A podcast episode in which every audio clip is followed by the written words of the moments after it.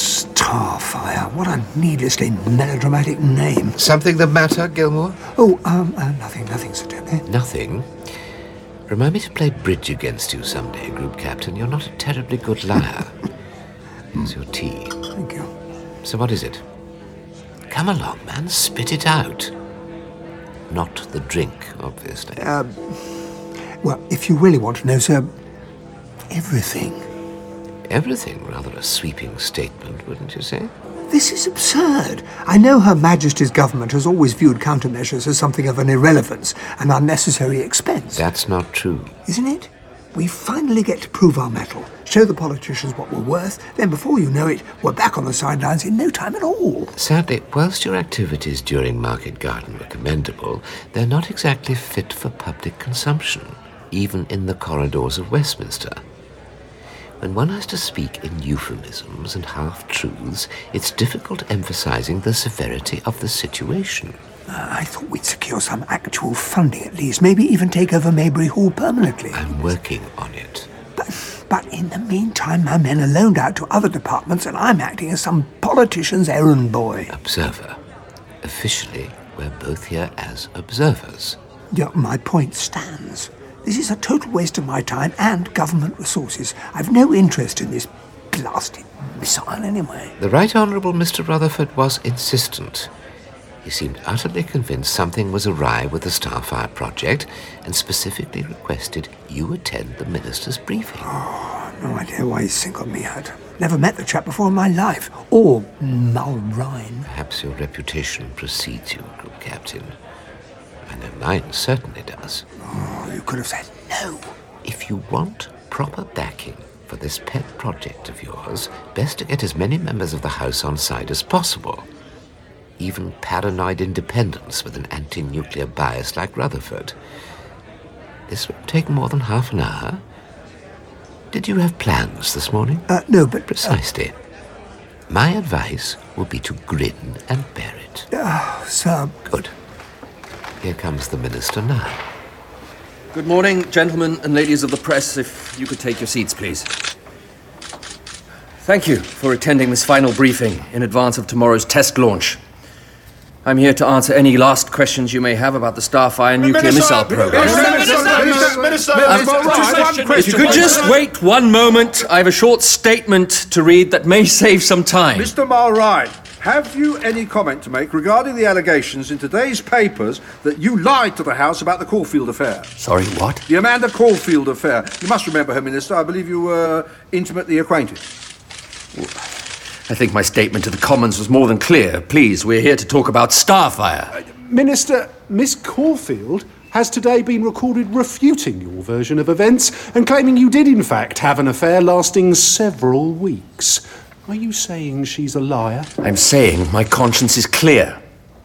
If you really wish to trust a young lady of dubious morals over a minister of the crown, I'm not sure there's many in Britain that wouldn't. this is hardly germane to the discussion.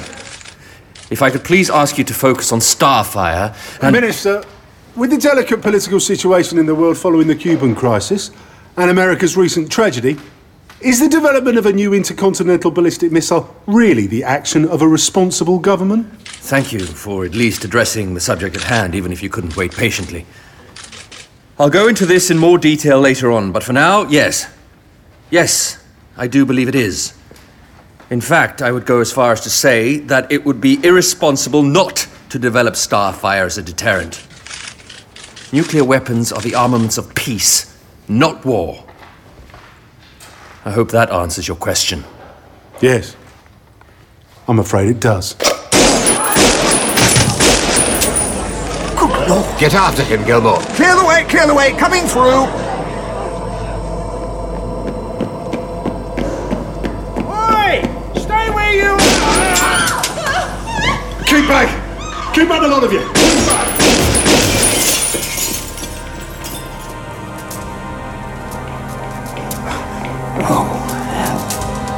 Where'd he go? Come on, Morine, don't die on me. Always were a stubborn blighter. Not going to let three bullets have the better of you, are you? You survived D-Day, you'll survive this. Come on. Drinks at the club this afternoon. Ah.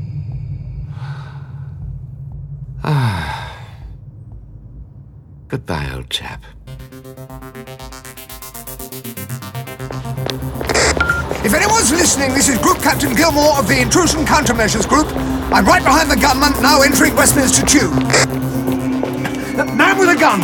Which way? He's bound. He's bound. Right, put the station into lockdown, evacuate the passengers, direct trains not to stop. We mustn't let him get out of here. Bob, lock the gates. Just lock the gates now! an emergency evacuation. Will all passengers kindly proceed to the ticket hall in an orderly fashion? This is an emergency evacuation. Will all passengers kindly proceed to the ticket hall in an orderly fashion? This is an emergency evacuation. Will all passengers kindly proceed to the ticket hall in an orderly fashion? Hello? I know you can hear me. Might as well give yourself up. There are no trains stopping. It's all over, I'm afraid. They've closed every exit. Best just to come quietly outside. Stay back. Stay back or I shoot. Ah, there you are. I mean it. No doubt. Come on, man. Think about it. You'll get captured one way or the other. Killing me won't make things better. Won't make things worse. Can't aim me twice. Might as well take down as many as I can. It's my only chance. Don't shoot. Sorry. I would prefer you not to shoot at friends of mine, if it's all the same to you. Doctor. Get his gun. Uh, right you are. The hand may be quicker than the eye, but it seems the umbrella is quicker than the hand. Where the hell did you come from? You don't want to know. Doctor, be careful. This man is dangerous. He's. Assassinated the Right Honourable Stephen Mulryan, MP, Secretary of State for Defence. Yes, I'm aware. Although the term Right Honourable is something of a moot point if rumours are to be believed. Hmm, I've never really been into politics. All right then. You, hands in the air. Best not to take any chances. This isn't over. This is only the beginning. Yes, the beginning of a long stretch, either in a barren cell or at the end of a rope. You can't stop us. DN's gonna win in the end. Uh, DN? Sorry, uh, well, what's DN? We're gonna save you all. I just won't be there to see it. What? No! No! Oh, damn it, man! Why couldn't you have just come quietly? Doctor... Uh, doctor? Where have you gone, Doctor?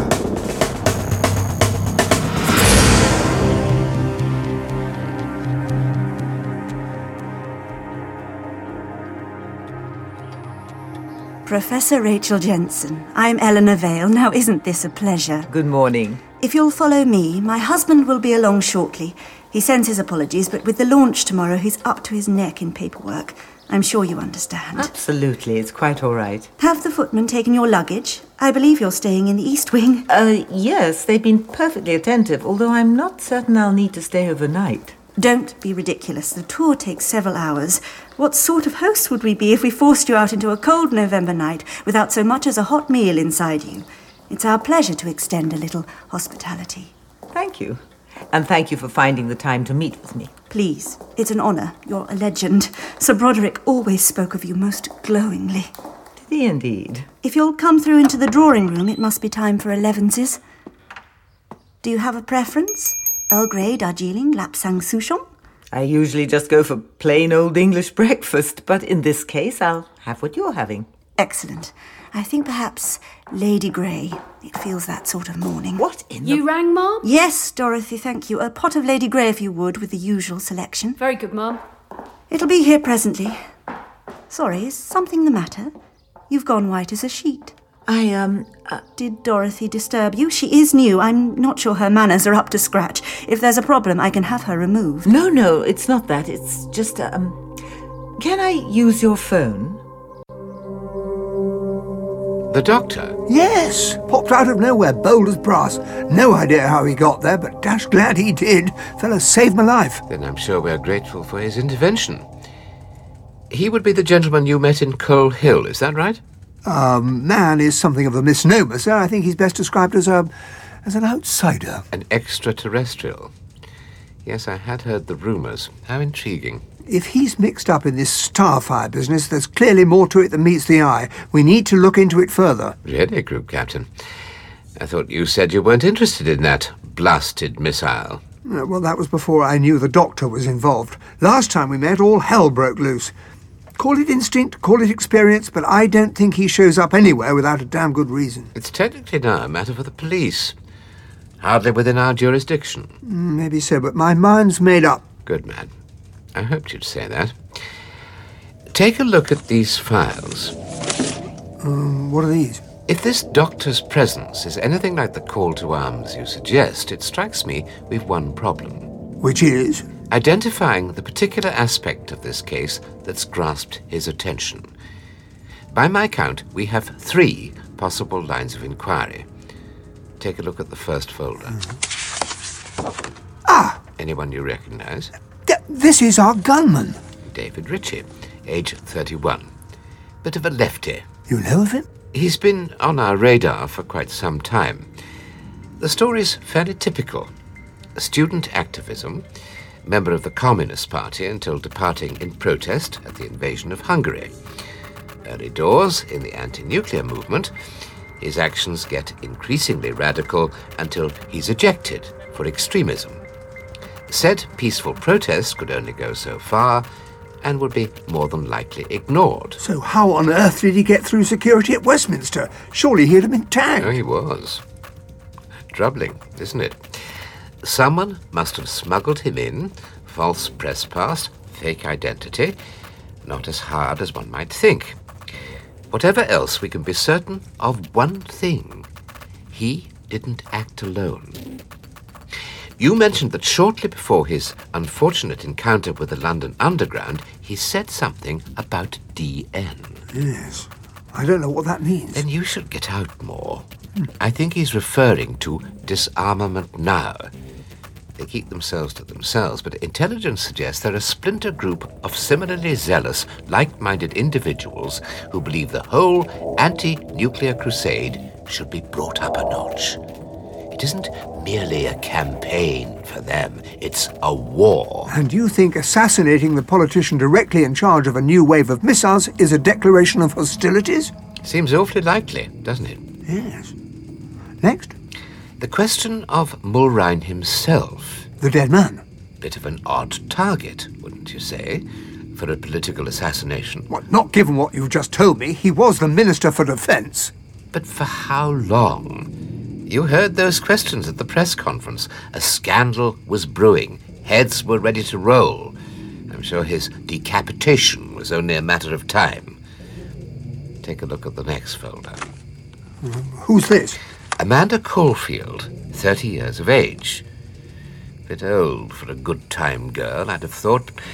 And the makeup's a shade overdone, but there's no accounting for taste. Morine met her at a party. By all accounts, the affair only lasted a few weeks, but the political ramifications rumble on. How so? Unbeknownst to him, it appears that at precisely the same time he was seeing her, she was also enjoying the attentions of this gentleman. Alexei Sadinsky, ostensibly a naval attache at the Russian embassy, in reality, a spy. Which, given Mulrine's position, has serious security implications. Hmm? Quite. His political life could be counted in minutes, which makes ending his actual life rather the waste of time. Selinsky's on the run, hiding out goodness only knows where, does suggest he has something to hide. Might be worth a look, And the final area of interest? isn't it obvious? Starfire itself. That's Sir Gideon Vale, its developer. He's made multiple millions from arms manufacture over the years, quite the Wunderkind. After the abandonment of Blue Streak, he made our government a remarkable offer. Wants to see England back at the forefront of international affairs, apparently. Volunteered to work on a replacement program at nominal cost. Rather generous for a multimillionaire. They usually make their money by not giving things away. Maybe he's being altruistic. I'd say a philanthropic arms dealer's a contradiction in terms. Perhaps. He's been working on Starfire in the private laboratories of his mansion on the outskirts of London. Only a select few have been allowed to see it. Definitely one to check out. Ah, the activist, the politician, and the millionaire. Where to start? Vale's rather leaping out, I have to say. With the launch tomorrow, strikes me he's the priority. The thought had occurred, which is why you're staying away. What? One moment, please. Kinsella? Sorry, is that countermeasures? Ah, Professor Jensen. How good to hear from you. Rachel? Is he in there? Rachel, are you all right? I'm fine, but I've had a bit of a shock. Ian, you'll never guess who I just saw.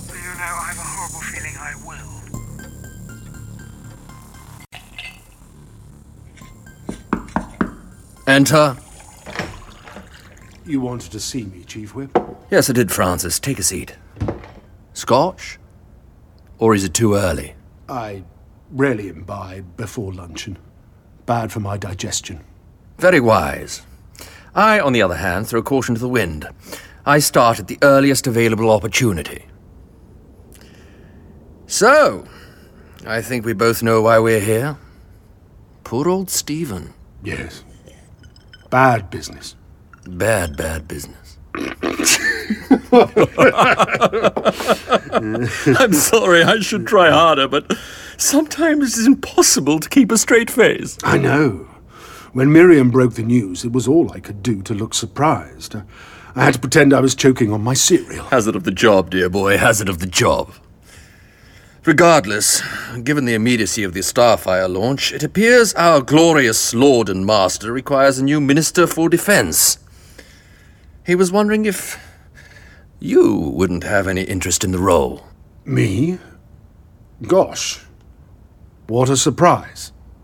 This is all so sudden. Don't overegg it, old chap. And he came to this conclusion entirely of his own accord? Naturally. I'm certain he believes that. Of course. Well, it's a very flattering offer, obviously. I'm honoured by your faith. It'd be churlish to refuse. Excellent. I shall inform the PM of your decision. I assure you the initial testing of Starfire will take place precisely as planned. I had no doubt it would. And you? Me? Oh, everything's in hand. The next incident is arranged, and I believe we've orchestrated Solinsky's escape to Russia. Everything's going swimmingly. Isn't it just? You know, I think I may have that drink after all. Sorry, I just remembered. I How had- many times do I have to tell you, girl? Put the milk in last. I'm sorry, Mrs. Vale. And only the slightest drop. You'll drown it. It's just not the way I'm used to. Thankfully, not everyone lives the way you're used to. If I wished it served in a cracked cup with a custard cream, I would ask for that. Then I'd ask for a bullet between my eyes. Out of my sight! Mrs. Vale! Go! It's a cliche, I know, but you really can't get the staff. You shouldn't be hard on the girl. I'm sure she's trying her best. I don't want someone who tries their best, Professor. I want someone who achieves it. Which rather explains your choice of husband, my dear. Darling, I really wish you wouldn't sneak up like that. It's unnerving. But I do so like to make an entrance. You must be Sir Gideon Vale. Oh, please, need we be so formal? Just so refined. Eleanor, one of your friends rang. They want you in town. No idea why. Presumably there's a sale on at Harrods. But I've just paused. Well, I won't waste it. Get along. Let's not cause a scene. Good day, Professor. Good day. So, I take it you want to see the labs. You sent in Rachel? A full military inspection could have been viewed as provocative, but a well regarded scientist? Far less likely to alert their suspicions. But Rachel was on leave. She's not sure if she wants anything more to do with countermeasures. That's why I didn't tell her it was us. As far as she's aware, it's a fact finding mission for the government. I do hope you didn't disabuse her of that notion. No. She found something. Nothing about the rocket, something far more troubling. Oh? The doctor's assistant, girl called Ace, seems to be working undercover as a maid. Ah, then it would appear we're on the correct track. She also said security there was through the roof. Vale has practically a private army. He is dealing with nuclear weaponry. In the circumstances, it's hardly injudicious. Nonetheless, I'd feel more comfortable if you'd allow me to lend a hand. No, I've a far more appropriate application of your talents. Infiltrating DN, I suppose. Of course not. I want you to speak to Amanda Caulfield. Mulrine's girl? But that's ridiculous. I never thought I'd hear you complain about dallying with a young lady. If what you say is true, DN is a borderline terrorist organization. And you're military through and through. They'd recognize you as a plant from a hundred yards in the dark, whilst looking the other way.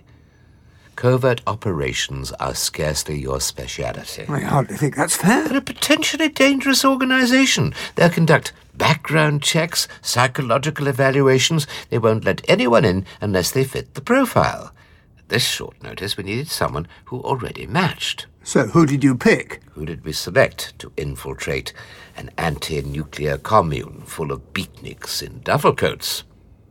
Who do you think? And you're fine with this, Miss Williams? Not exactly, but I've no choice. I suppose after what we've been through, extremist protesters should be a walk in the park. Shoreditch was rather traumatic for all of us. Nobody would have blamed you if you hadn't stayed on. Really? Rachel had gone. I couldn't leave you in the lurch. I don't think we're not grateful. I don't. Anyway, I think I'd go mad if I was stuck at home all day. End up Julian's test case, not his girlfriend. Yes, far be it for us to destroy the golden romance. For what it's worth, I agree. Work's the best way to take your mind off it all. Speaking from experience, are we? Is this the woman you're interviewing? Yes. Striking. If you like that sort of thing. She'll be here in a few hours. Toby's having her brought in. She's been in hiding, keeping her face out of the papers. But even she can't escape his wily gaze. Take care. If things start getting sticky, if you feel out of your depth in any way. I know who to call. Thank you. Don't mention it. If the doctor's back, we're in an awful lot of trouble, aren't we? Yes. Yes, I'm very much afraid we are.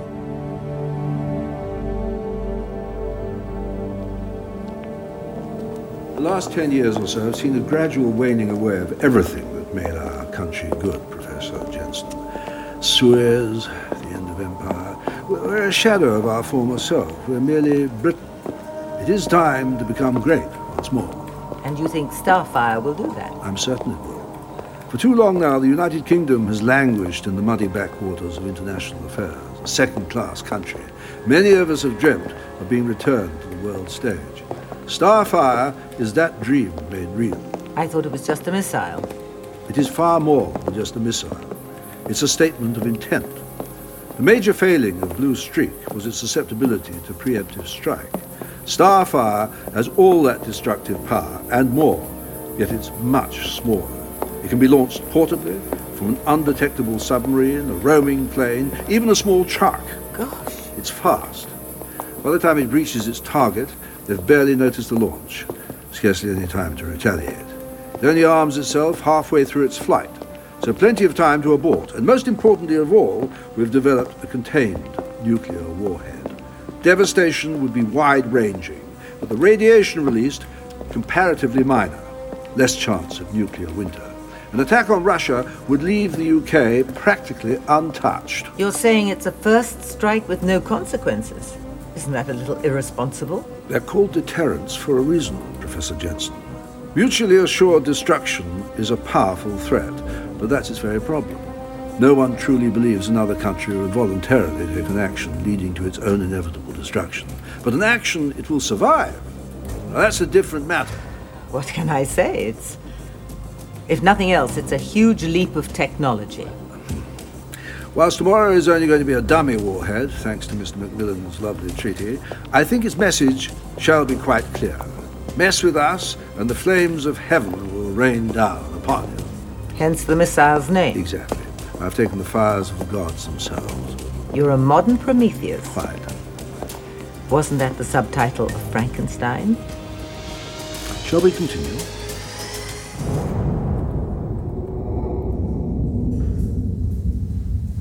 Forget lunch. I was promised lunch. Uh, yes, I'll have a word with the canteen. Cheers, ducky. You're a diamond. Oh, Well, the girl was next to useless. I'm sorry to hear that.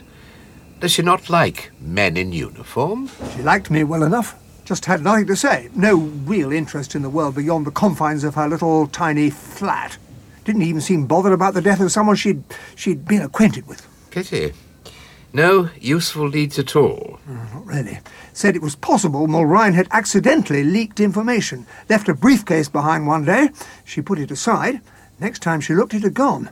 But that was after further visits from both Mulrine and Salinsky, so she can't be certain who took it.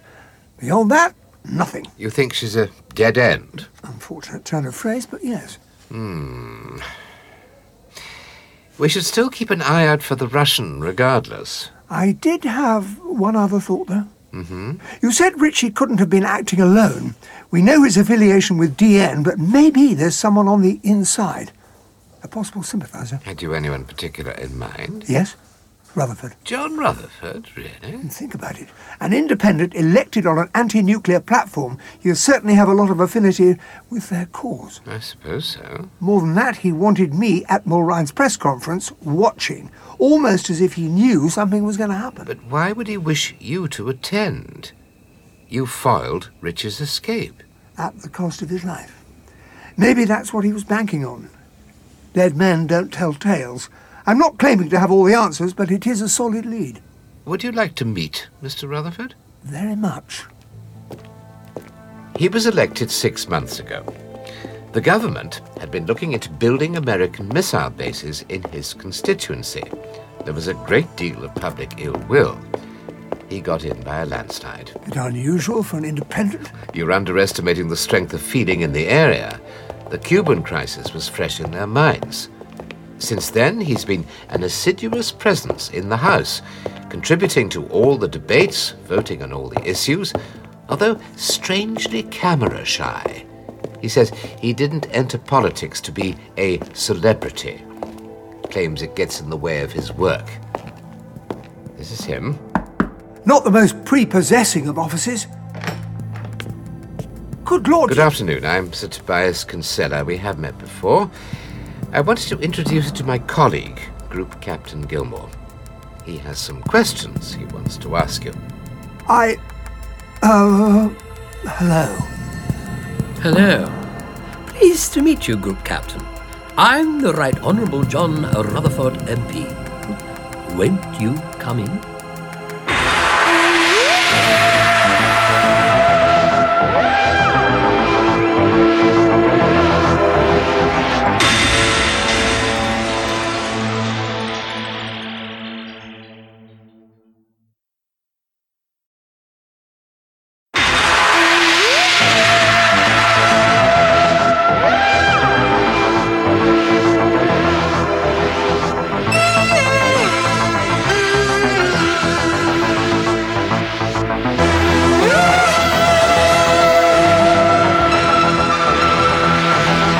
Hmm.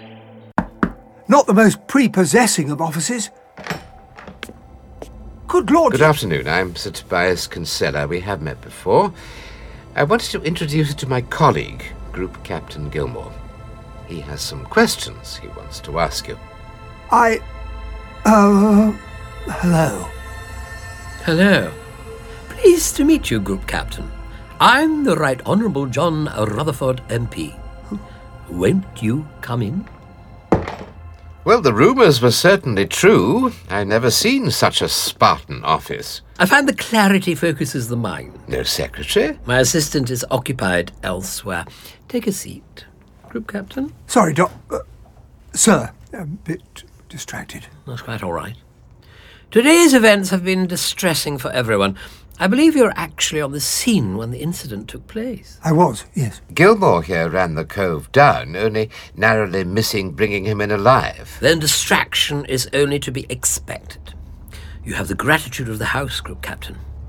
Best such a dangerous fellow isn't left unchecked. Actually, it's with regards to today's incident that we wanted to talk with you. Oh? Gilmore, if you wouldn't mind. What? The questions you wish to put to the Honourable Member? Yes, questions. Of course. Um, th- Those questions. What's up with you, man? Are you quite well?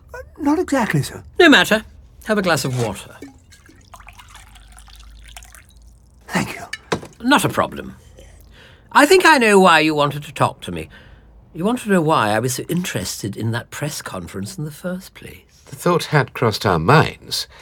You specifically requested the group captain's presence, despite never having met him, What can I say? He came highly recommended. and you were convinced all was not well with the Starfire project. I had rumours to that effect, yes. Rumours? Where from? You wouldn't believe me.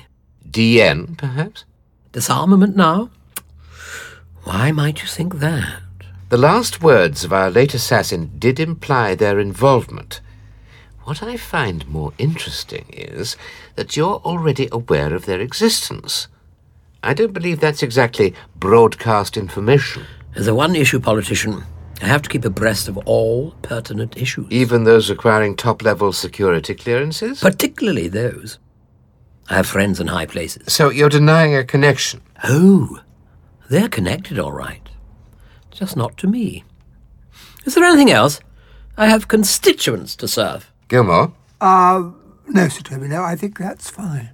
Good grief. Then I'm sorry I couldn't be more helpful. Group Captain, if anything further leaps to mind, you're welcome to get in touch. Here's my card. Thank you. Good day. Uh, thank you for your time.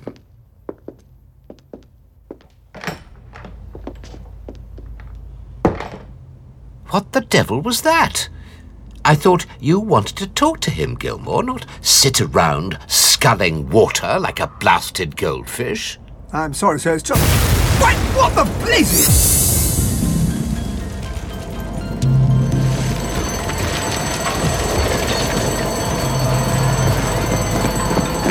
Ah, good grief, what's that? That's the Deputy Prime Minister's office. Might have been once, but not anymore. That explosion must have taken out three floors. Was he in there? Will someone tell me if he was in there?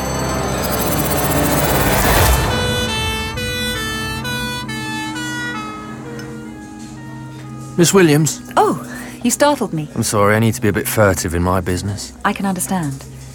Do you know what's happening out there? I thought I heard an explosion. You don't say. Word on the street is you want it in with disarmament now. I. Yes. Is that you? Not many people know about DN. Those that do's either with us or in the services. Which is you, I wonder? I was told by David Ritchie. David, Yes, some time back. He was a friend of mine. was he? Ain't that a coincidence? Man goes ape, shoots up an MP, suddenly his old mates come out of the woodwork. We'd lost touch. This morning reminded me of him. What he stood for. What I stood for. So you thought you'd track us down. Last I'd heard, he was with you.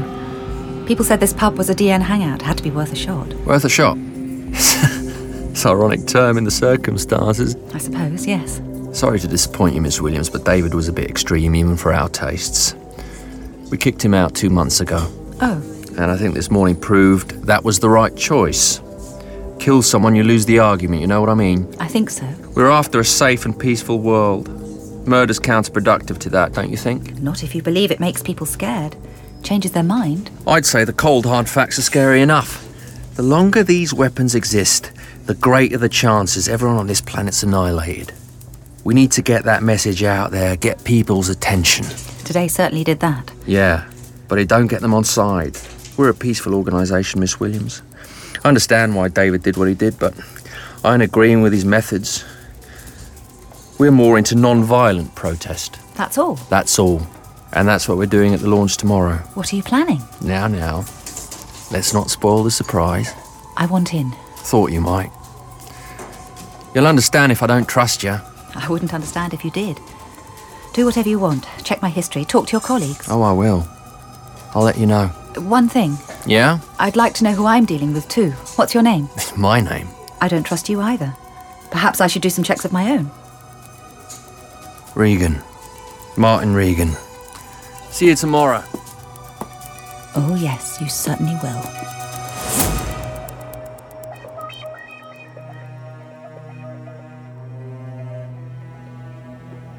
And back where we started. Five o'clock. She wasn't wrong about the tour taking hours. This place is vast. You can't change the world in miniature, Professor. Starfire is but one of myriad projects I'm undertaking. It dwarfs every lab we've got at Cambridge, I can tell you that. And yet, still there's more. Sorry? We haven't been in this section, have we? Ah, no, but there's a good reason for that. That wing contains my most sensitive experiments and technology. Access is with security clearance only, and you don't have it. But I presume you do. Oh, don't get me wrong, I'd like nothing more than to show you what we're working on through there. It really is most exciting. But rules are rules. I, I can't make exceptions for anyone. Anyone. Don't you trust me? Now, isn't that a question? Sir Gideon, Yes, Dorothy. Lady Vale's returned from her shopping trip. She was wondering when you wanted dinner. The usual time. Oh, and um, no pork. You people don't like pork, do you? I have got that right, haven't I? Yes. If you could pass that on to the chef, then, Dorothy. Very good, sir. Actually, um, if you could stay one moment, I, uh, Yes? Did you want her for something? Miss? I, I might need some help unpacking this evening, getting ready and so on. I wonder if I could steal Dorothy just to give a hand. Well, I'm not sure that's possible. Uh, it's quite all right, sir. I believe I'm already roted on to assist Professor Jensen. Really? And I believe the correct word is rostered. Very well, we can't argue with Mr. Figgis's organizational skills. By all means, then, you can offer the professor your services. In the meantime, hurry along and don't keep Eleanor waiting. Yes, sir. Very well, the tour is complete. I look forward to your company at supper. Now, I'll uh, get someone to show you to your room. Thank you.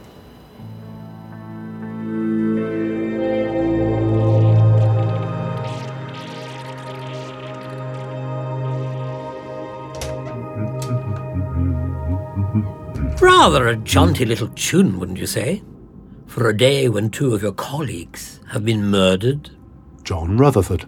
Sir Francis White, Secretary of State for Defence. The new Secretary of State for Defence. Yes. I suppose, given your political preferences, a passing visit was inevitable. But today, isn't that a trifle tactless? As tactless as jumping into a dead man's career before his lovely leather style seat has even gone cold. Given tomorrow's launch, the PM wanted someone in place immediately. And you were more than happy to offer your services. Not happy, exactly. But a man does what he must for his country. And the DPM? Does the Prime Minister want him replaced quickly too? The fires aren't even out, and you ask me that. Don't pretend to be offended. It doesn't suit you. There's no immediate necessity. The party selected a senior member to keep the seat warm in the interim, but the due processes will be followed in time. And this senior member would be the Chief Whip, Sir Robert de Vere. Ah, you know, I've the funniest feeling you're right. I think it might be De Vere. Interesting. How so? Sir Robert seems an excellent choice. He's very capable. I'm sure he is. But of what? Did you want something? Only some of us have actual work to do. It struck me as strange, that's all. Huh? The targets. Unusual choices, wouldn't you say? A soon to be disgraced minister and a deputy leader of one month. Hardly the most eye catching or powerful prey. Terrorism is not reasonable behaviour, John. We can hardly take its perpetrators to task for failing to match our own logic. Their choices will be irrational by definition. It's opportunism. Copycats inspired by recent tragic events. They picked the best targets they could. Of course, the selection does make rather more sense if you view it as manoeuvring pieces into position, placing particular people at key structural points within an organisation. The British government, say? I'd wash your tone if I were you. Yes, Minister. Who are you? No one of consequence. I don't doubt that. Whoever you are, I'm going to tell you this once and once only.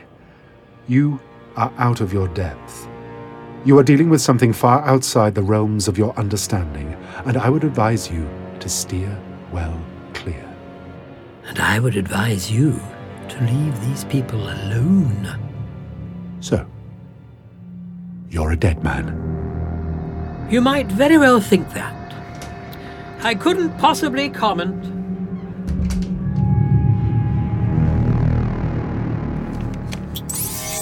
Get me Regan. Regan, eh? Martin Regan, yes. That's what he said. No idea if that's his real name or what his position with them is, but it's something to run with. I'd say so. Good work, Alison. We'll make a spy out of you yet. Oh, I do hope not. Go home, get some rest. I'll put the records boys onto this, see what we can't find. All right. I'll talk to you tomorrow. Good night. Good night.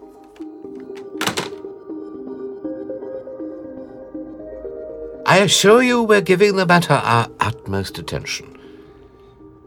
And to you, Prime Minister. Uh, that was Alison. We've got a name. About time. I've just had the PM on the line. He's spitting feathers. Understandably, I'd have thought. He's got everyone on it Scotland Yard, MI5, even the Coast Guard and the Salvation Army, as far as I can tell. He wants this sorted as soon as possible. We're doing our best, Sir Toby. Then do better. You wanted something to prove your value, something I can actually tell people about. Well, this is your opportunity. Get out there and solve it. Then you'll have all the funding you require. Sir. Now, I won't be coming in tomorrow, Gilmore. The PM has asked me to join him at the launch. If there is anything untoward happening with Starfire, I would appreciate it if you could endeavour to have it cleared up long before any imminent risk to my own personal safety. That would be most kind. I'll keep trying. I'm meeting a contact tonight who should be able to provide me with some leads. I'm glad to hear it. Do keep me informed. Come in. Professor Jensen, I'm here for that help you wanted. Yes, thank you. Close the door. Mom? All right, Professor! Hey! usually I say that to someone else. So it is you. Of course it's me! Don't think they give these good looks out with cornflakes, do you? Ian said he'd seen the doctor in London. You mean Gilmore? Yeah, the doctor said he was going to see him. I got you. My own personal maidservant. Had to fix the butler's rotors, but he's sweet on me. That's no trouble. And Lady Vale isn't going to complain I got shifted. She doesn't like me very much. Mind you, I have been messing things up a bit. Deliberately, of course. What's going on? I thought this was just a fact finding mission. But if you two are around, I'm starting to have my doubts. Is something wrong with Starfire? Ah, now that is the question, isn't it? Stupid place to meet. Can't see a thing. Bow! Oh, Blasted animal. I wouldn't be too cruel to cats. I was quite fond of them a lifetime or so back. Doctor, or would you prefer Mr. Rutherford? Did you get it? Ernest Rutherford, the father of nuclear physics. It seemed appropriate. Usually I'd have gone for John Smith, but an MP with that name seven years early might have confused the voters of Lanarkshire. Uh, Sorry? You figure it out. In time. I did. Thank you for the note written on your business card. Very clever. I wasn't sure if I could trust Sir Tobias. You can't, not remotely. But that's precisely why you can. He's reliably unreliable, if you get my drift. Man after my own heart. Uh, except you're not a man. And I have two hearts. I think that proves my point. You've seriously spent six months here working as a politician. Several more if you count the initial campaign. It was as good a cover as any. Fascinating stuff. I always thought I'd make an excellent politician. Turns out I was right. And without cameras in the house or the internet, it's easier to avoid the eyes of my earlier incarnations. There's at least five of us around at this time period, and two of them are me. I barely understand a tenth of what you say. Don't worry. I only follow a quarter of it myself. All right then, all right. You've got me here. I think I deserve some answers. Why don't you tell me what's going on? You know, Group Captain, I've absolutely no idea. You don't know? Knowing's what the doctor does. I just blow things up. It's much easier. I can see that, though I'd prefer it if you didn't feel the urge to blow up a nuclear missile. No immediate plans, but I'm not making any promises. That's a comfort. The doctor's certain something's wrong with Starfire, but he's not sure what. Needed someone on the scene to look into it. So he sent me here. No, me! Keep up, you're just a coincidence. I'm a mathematician. I don't believe in them. I've been set up.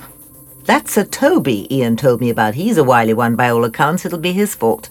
Honestly, I've never felt so used. If I wasn't planning on quitting already, I'd resign. Well, you're here now, so let's make the best of you. We need to break into the secret wing. The one Vale wouldn't let us in? That's the monkey. I've checked everything else out and it's above board. Whatever they're working on, it's in there. but I can't get through. No key code. Been trying to crack that one for days. No go. I've hidden nearby when they go inside, but the numbers change every time. Hmm, sounds like they're using an algorithm. Sounds like you might know how to crack it. I might. Computer programs are my speciality. Ace. Then after dinner, we meet back here and see what we can do. I'll set up a distraction to throw off the guards. What sort of distraction? Take a wild guess. Doctor, you'll forgive me if I'm a little disappointed. Last time we met, you were the fount of all knowledge, but this time you're behind on the play. Yes, it is rather your fault, I'm afraid. mine? Ace found your memoirs in a bookshop. I haven't written any memoirs. It was a bookshop in 2013. They're not published for quite a while yet. We're time travellers as well. Did I not mention that? You're. You know what? From now on, I'm going to smile and nod. Naturally, she looked herself up in the index, found a brief mention of our encounters in Shoreditch, and an intriguing reference to a second meeting around the time of the Starfire affair. Saying what? Pretty much just that.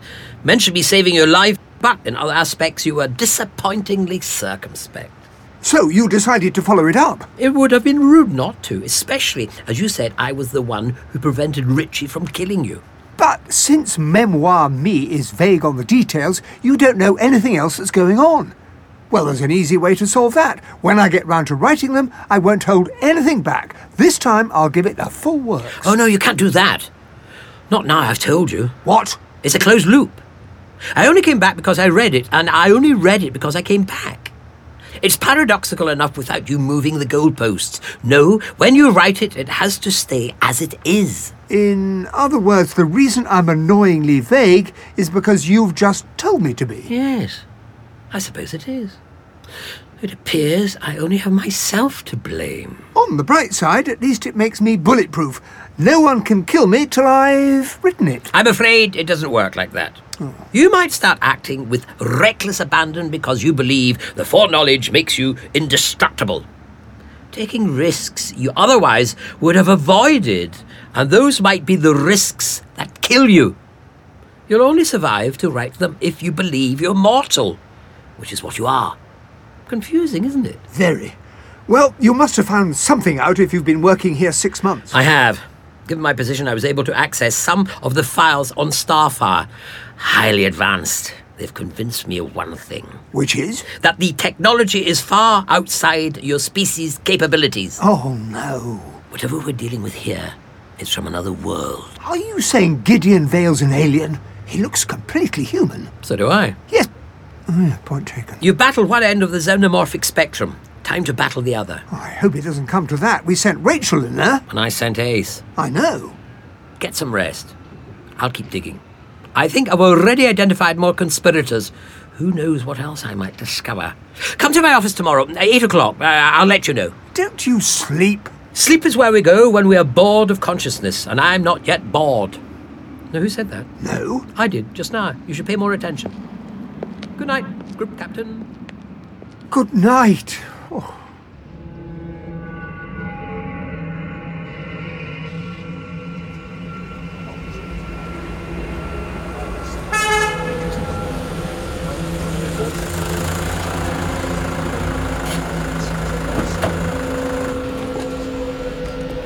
Mr. Regan. Gentlemen, ladies. You're late. There were cordons in Whitehall. No idea why. Security's quite tight this evening for some reason. It's the stuff. As requested. Good. All right, you lot. They're in the back of the van. One uniform each. Get a move on.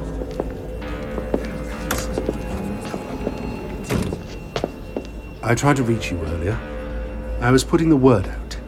Had a rather disturbing visitor this afternoon. Oh? John Rutherford? Independent? I think there's more to him than meets the eye. How so? I'm not sure. But he made insinuations, suggestions about me and Devere. I'm not sure how, but he knows. I'm certain he knows. Interesting. I had a visitor this afternoon, too. Who? Young girl, Alison Williams. Seemed very interested in Deanne's rougher side. Background checks out, but uh, I don't know. Something don't smell good. It's not only us. They were looking into the Russian. Selinsky's Ah, out of the country. Nothing to worry about there. Vale tells me they've even had a visitor at the mansion. A professor. The humans suspect something. Ah, that don't matter. Can't stop us with suspicion, can they? You think two deaths are enough? You know, to sell it. These things come in threes. We're an extremist organisation. Two assassinations seems practically conservative. You had someone else in mind. It just struck me we could get rid of both our problems in one go. Wipe the slate clean, as it were. Yeah. Do it. I'll get onto Vale. Make sure this professor's watched. Look at them. Humans.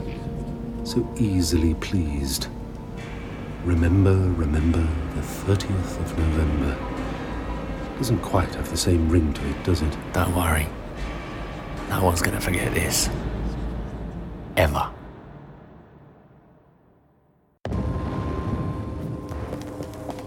There we go. Nitro 9 o'clock. That should have got the guard's attention. Did it have to be such a big explosion? Subtlety's overrated. Ever heard of an understated distraction? I'm only glad you didn't blow this door up. Don't think I didn't consider it. How's it going? Well, it's advanced, certainly, but then so am I. Coding's only as complex as it needs to be.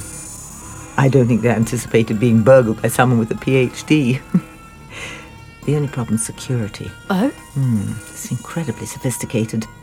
I might be able to get around it, but it'll take time. Even then, it's not certain. Use this. What is it? Beats me. One of the doctor's gizmos. Said it might be useful. Apparently, it sets up false trails within security networks, lies to them a bit, uses their defences against themselves. That'll distract the system. If you say so.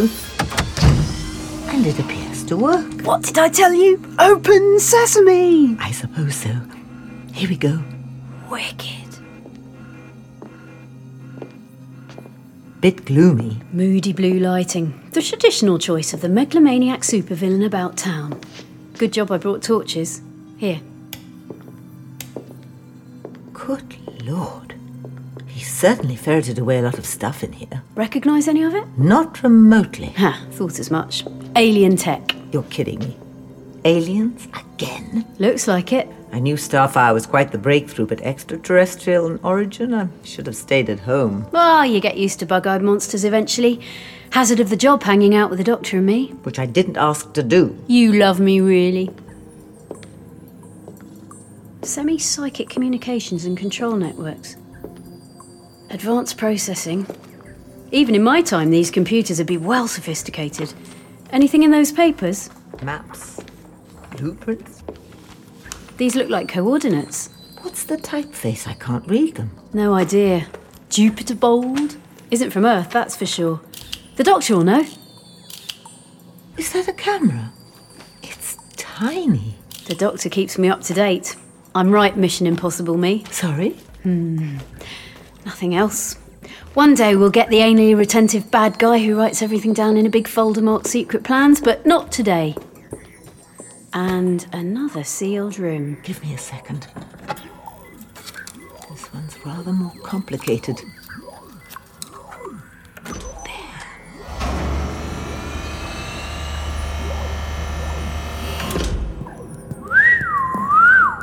That is quite the stockpile of military hardware. More than that, quite the stockpile of starfires.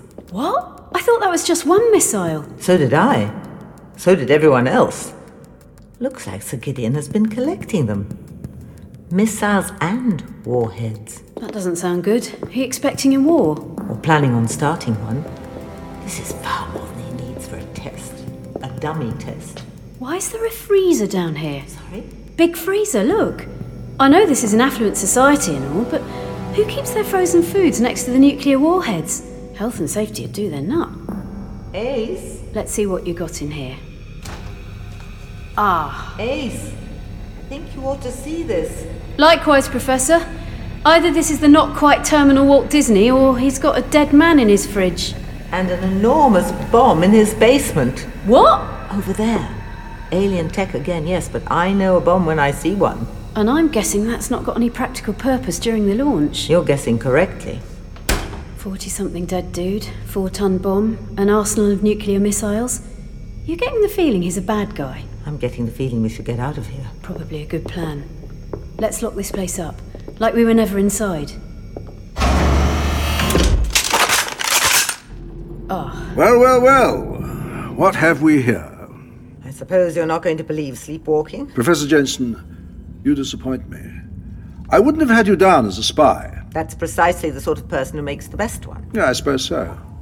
That's Cambridge for you. All right, Lord Snooty, the Professor's not the one to blame here. She was only doing what I told her. Which was what, exactly? Take advantage of your employer's naivety? Don't give me that. We've seen what you've got in there. What are you planning? What are you doing tomorrow? What I'm asked. Take them away, lock them up. They can't be allowed to interfere. No! Let, let, let me go! I... You're not going to win, you know. We'll stop you. Pathetic. What? What the? Miss Williams. What? What are you doing here? This is my flat. Get out! Now, now, where's your hospitality? Thought you wanted to help us. Hold her down. Get, g- get off me! You know what my greatest disappointment is, Alison. Can call you Alison, can't I? No. Lovely. It's the way so many people talk the talk, but don't walk the walk. You get me? Say they want to change the world, but when push comes to shove, they ain't terribly willing. When you ask them to actually kill someone, they don't want to know. Where's their radical action then? You're a maniac. Yeah, they say that too. So what I mean is, sometimes they gotta be persuaded. What? What is that? You wouldn't have the faintest idea. Let's just say it makes sure our more reluctant colleagues cooperate. What? What? Our next targets are set. Couple more dead bodies for DN's tally. Sells a lie. Tomorrow morning you walk into Whitehall. Shoot John Rutherford. Then Ian Gilmore. Then yourself. Rutherford, Gilmore, myself. And everyone's happy. Tomorrow's when the world changes, Alison. Tomorrow's the day when nothing stays the same. The sky will burn. Millions will die. And anyone that survives will see the light.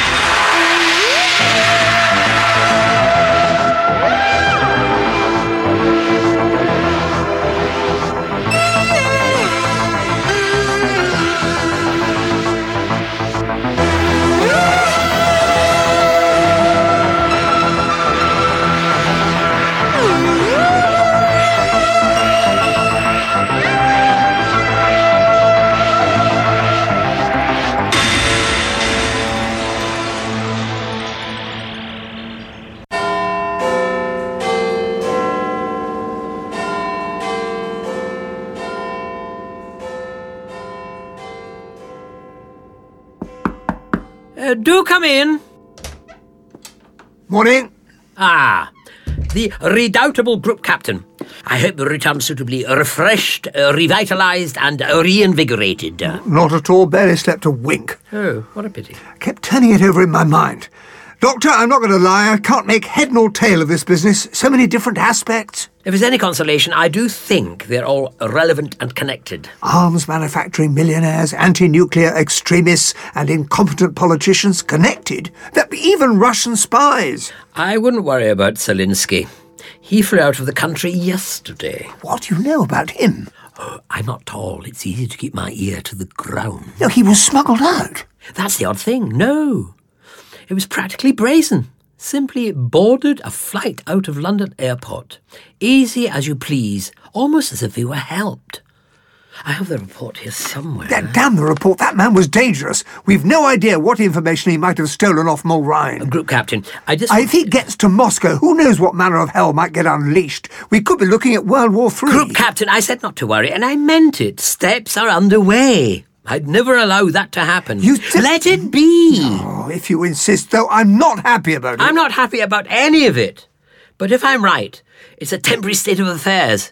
It'll all be over by this evening. You found something out? I'm still not sure precisely what they're planning, but hopefully Rachel and Ace will be able to supply me with that information.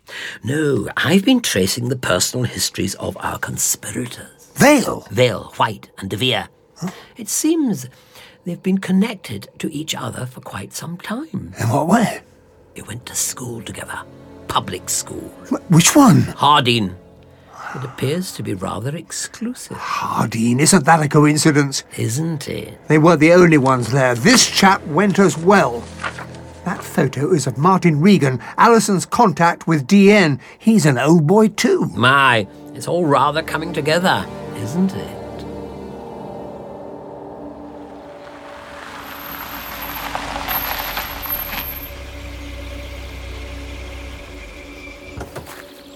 Just wait here, driver. Francis, how lovely to see you again. Mm, Eleanor, a delight as always. It's been far too long. When did we last have the pleasure? Harold's garden party, wasn't it? I think it was. We must meet more frequently. I've been bereft. Truly bereft. Ah, I see my chauffeur's arrived. Pity they couldn't have sent a good one. Gideon, Francis White, you old dog! Let you off your leash again, have they? someone has to um, root for truffles, as it were. Excellent. Uh, Mm, Now, I believe you don't have to head to the launch for a few hours. Would you care to come inside, Sir Francis? Take advantage of the facilities? Have you had breakfast cooked as a wondrous kedgeree? Actually, I was wondering if I couldn't have a word with your prisoners. Prisoners? Gideon? I prefer the term restricted house guests. There's nothing to worry about, Eleanor. We, we had a little difficulty last night. The professor and Dorothy proved a tad unreliable. Ban the bomb protesters, it would appear. We found them in the restricted wing. That's monstrous. The restricted wing. The girl, yes, but Jensen, she was our guest. She drank my tea. Sadly, it appears even the imbibing of tea is not a sure signifier of civilized behavior. I had them locked upstairs. In the circumstances, I deemed it prudent. Naturally. Of course, you may speak with them, Francis. Someone will show you the way. I'll organize the loading. Odd. Vale, DeVere, and White were all in the same year, but Regan was a couple below. Is it significant? I'm not sure. Best to consider everything, I find. So, those three are approximately the same age. I wonder. Now, let's see how far back their association extends. Mm, Rum sort of chap, this Regan. Vanished nine months ago, apparently. This is the first time he's resurfaced. The worry was he was being trained as a mole. According to that report, he's long been regarded as a potential fifth columnist for Mother Russia. Yes, but that bit of the report's a forgery. What? The whole page is a later edition. Now look, they've made every effort to match it to the others, to fit it in. But the grain is slightly different, the paper a touch newer. All the T's are a fraction misaligned, whereas on the other sheets, they're perfectly level. Good Lord, you're right! Someone attached this information after the report was compiled. They wanted you to think that he had communist sympathies, when that couldn't be further from the truth. Why on earth would anyone want to fake communist sympathies? Hmm, to this day and age, I've no idea. But I've some very nasty suspicions. Aha! Have you found something? White and DeVere were born in the same exclusive private hospital, founded in the 1850s.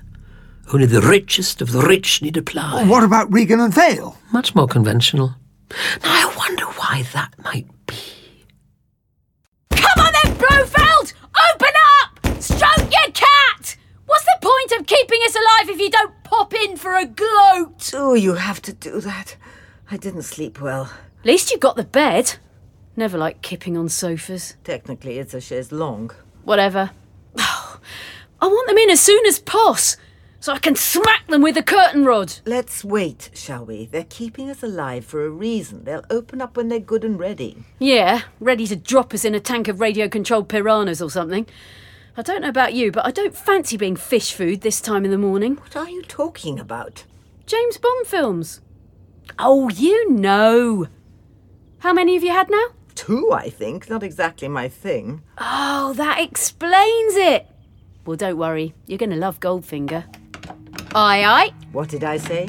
Okay, be ready. Ah! I think not. You really are an imbecilic creature. Did you seriously think I wouldn't anticipate an attack? All right. Oh, yeah, you can't blame a girl for trying. No. But I can blame you for being an idiot. Hey! Let's not waste time. Who are you? You're working with Rutherford, is that right? Rutherford? Who's Rutherford? Never heard of him. Also, a group captain Gilmore and Miss Alison Williams? Alison? She's involved in this mess too. Rachel! Ah, well, that at least confirms one connection. Sorry. Who are you? Oh, just your standard common or garden anti nuclear protesters. Ow! Uh! Ace! Oh, I'm sorry. You appear to have mistaken me for a credulous fool. You didn't have to do that! All right, faceache, you're gonna pay for that! You clearly display knowledge far ahead of this planet's capabilities. What can I say? I'm brilliant. You're able to identify alien technology as being alien technology, and not merely advanced beyond your pitiful comprehension. You operate anachronistic equipment of your own. Tell me, Professor, you're the mathematics expert. That isn't a difficult sum to add up, now is it? You're not talking. Never mind. It's not a priority. There'll be plenty of time to persuade you later. You're not gonna kill us. Of course not. Call me naive, but I think murder's a little frowned upon. Why rush into these things? People would miss you, they would ask questions. When you die, it will be with an awful lot of pre planning and a scapegoat ready and waiting to take on the blame. We are very, very good at this, you understand. Leaving us alive's the biggest mistake you're gonna make. Ace, uh, let's not say anything hasty. Whatever you're up to, it's over. You might as well give up now because we're gonna stop you. You are gorgeous. Never change. Enjoy your day. It's the last pleasant one you'll have. Toe rag.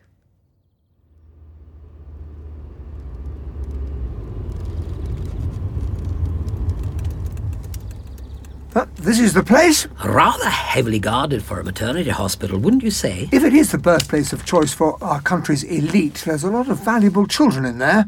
Must be awfully tempting for a criminal element. It's called kidnapping for a reason. But even so, dozens of armed guards. That's high level military or intelligence establishment, not nursery. Let's ask if visiting hours are in operation.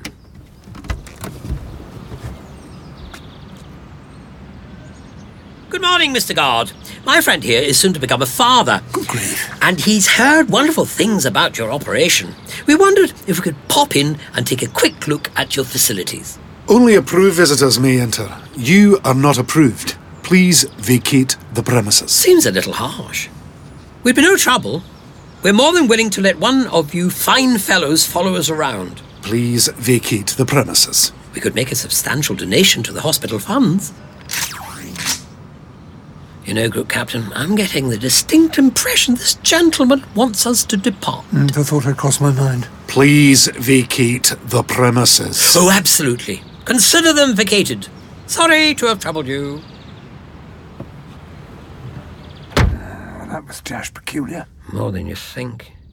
Did you hear that faint buzz to their weaponry? Yes. Now you mention it, what does that mean? That they're designed to look like rifles, but they're actually hugely advanced pieces of military hardware. Oh, Alien? You're catching up, Group Captain. Back to my office. I want to see if there's a word from Ace. I believe we're heading into the end game.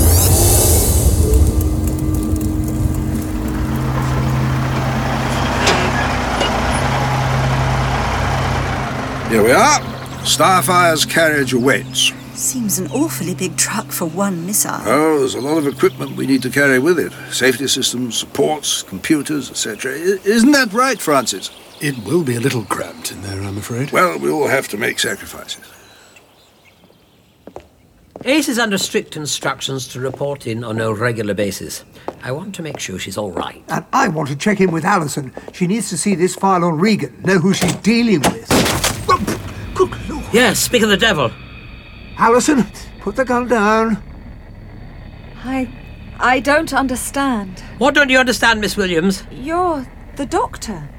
I was told to expect Rutherford. Rutherford. Oh, oh, there's no one of that name here. I have to kill John Rutherford, then Ian Gilmore, Steady on. then myself.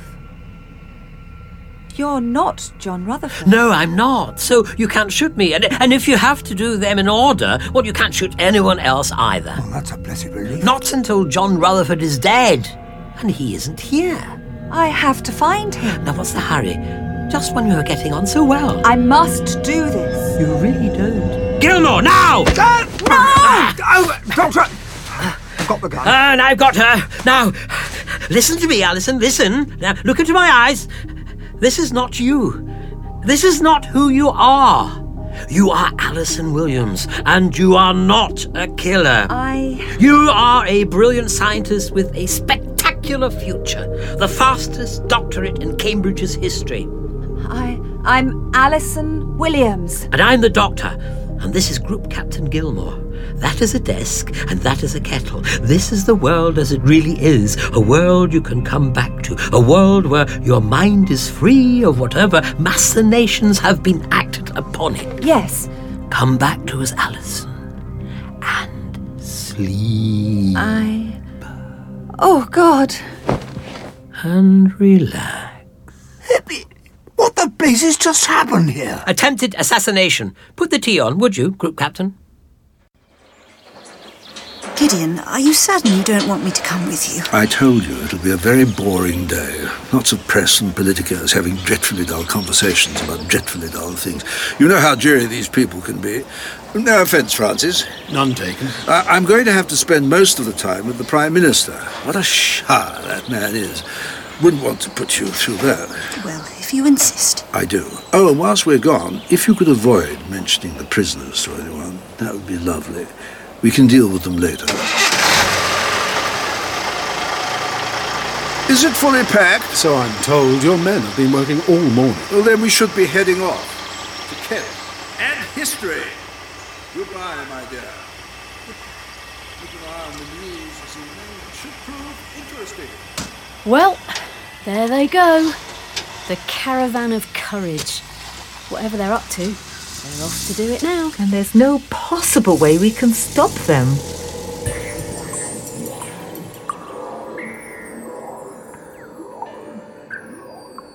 I don't know what happened. Last thing I remember was going to bed. Something happened in the middle of the night, but it's a blur. Next thing I know, I'm asleep on the floor of your office. Hypnosis? Not by the common definition. This is a full on brain manipulation. Doctor, what are you doing here? Oh, it's a long story. Group Captain Gilmore can fill you in later. Not sure I can, actually. I'm as lost as a lemming in a labyrinth. Technically, it's impossible to get lost in a labyrinth. It's one long path. I think you mean maze. Is this entirely relevant? Probably not. You're saying I wanted to kill both of you. Yes. But don't worry, you didn't succeed. Is that how DN orchestrated the assassinations? Brain manipulation? Not necessarily. You saw Richie in the underground. He wasn't displaying any of the disassociation we saw with Allison. No, I think the sad truth is there are more than enough extremists in this world for them to achieve their aims without resorting to such tactics. But it's definitely DN. It looks increasingly likely. This Regan chap's certainly involved. Take a look at this file. There's some sort of grand conspiracy going back to their school days. Uh, Sorry, who is this? Regan, that's Martin Regan, your contact. No, it's not. I've never seen this man before in my life. Ah, What? That's definitely the chap. It all checks out. It might very well do, but this isn't the man I met yesterday. They look totally different. The man I saw was more jowly, a bit heavier set, far less hair. Of course. I don't understand. I think I do. Miss Williams, what about this gentleman? Yes, that's him. That's Martin Regan. I'm afraid not. Sorry? I think you've been taken for a ride. That isn't our anti nuclear protester. That is Sir Robert de Vere, the former chief whip, now Deputy Prime Minister. All right, people. The missile's on its way to the launch. Time to move out. You know what to do. Make me proud. Make this world a better place. Now, while you're doing that, I should probably get ready for office. Breakfast with the Queen, perhaps? Riga's a patsy for whatever's being planned. Probably picked on him because he didn't polish their shoes properly at school or something. You said he vanished earlier this year? About nine months ago. Murdered, most likely. And since then, they've been setting him and his organisation up to take the fall for whatever they've got planned. Uh, which is? If only I knew. So De Vere took his place. Precisely. Surely someone would have noticed. He's a high ranking member of the British government. It'd be like Harold Wilson going undercover as the Archbishop of Canterbury. Not with the chief whip. Tradition dictates he's secretive. He doesn't give interviews, appear on radio or television, take part in common debates. No one knows what he looks like. He's the one person who could get away with it. And now he's Deputy Prime Minister. One of the killings manoeuvred him into that position, yes. I think it's safe to assume the Prime Minister is one of their next targets. Doctor, the Prime Minister's attending the Starfire launch. Sir Toby told me as much. Then, there's every chance it'll happen there. So that's where we're going. That's where you're going. We're heading for Vale's mansion. We are? But why? Why not come with me to the launch? Because Vale and White are both there. They won't be risking their own lives by making the missile blow up on the launch pad or anything like that. Whatever the scheme is, it's far subtler in nature. Get to the Prime Minister and get him out of harm's way. We'll join you as soon as we can. Because you will be doing what exactly? Rescuing Ace and Professor Jensen. I told you, she was supposed to be making regular contact. She hasn't. I rather suspect she's got herself into hot water. She usually does,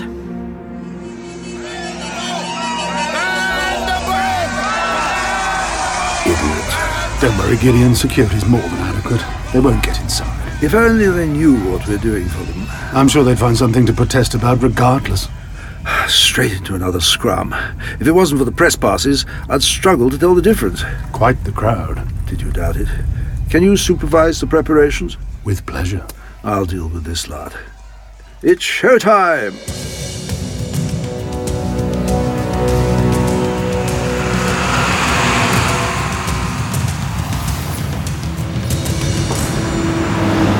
Right, Vale's mansion should be up this roadway here.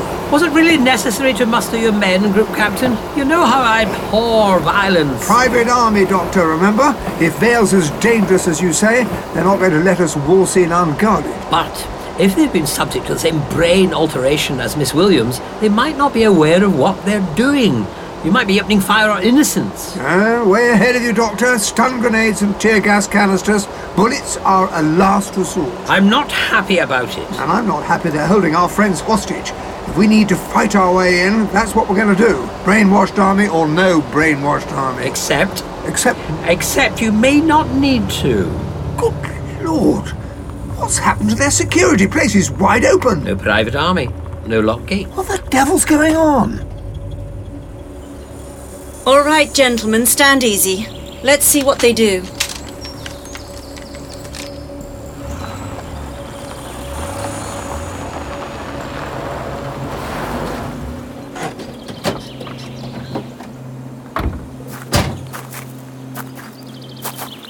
Good afternoon. You must be Eleanor Vale. Yes, I am, and you are? I'm known as the Doctor, and this is Group Captain Gilmore.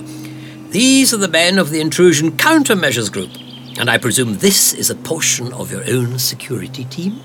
A mere fraction. I'm sorry, if you wanted to see Gideon, you're too late.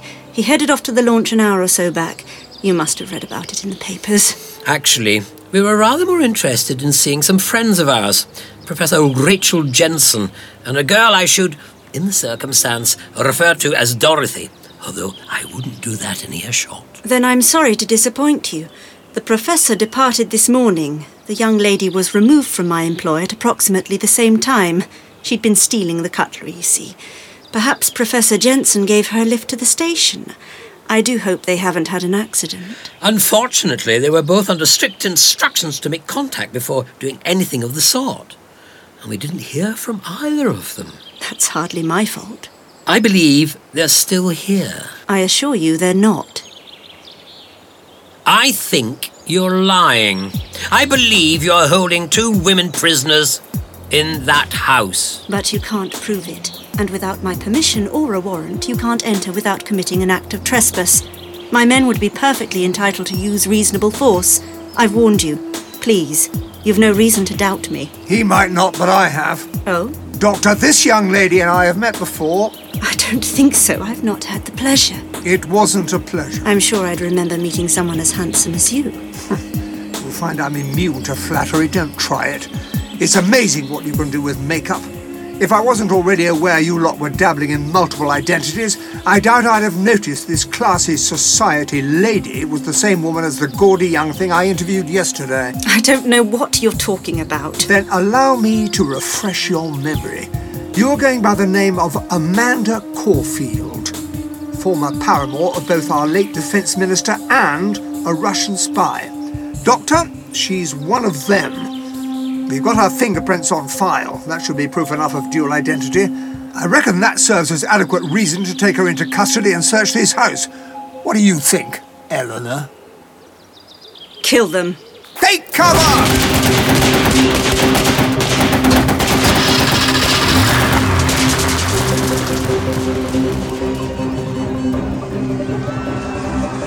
Yes, Prime Minister, I am aware they're noisy, but it's perfectly all right. They won't get inside. I'm sure the security arrangements are more than satisfactory. They're not going to let any old riffraff through. This way.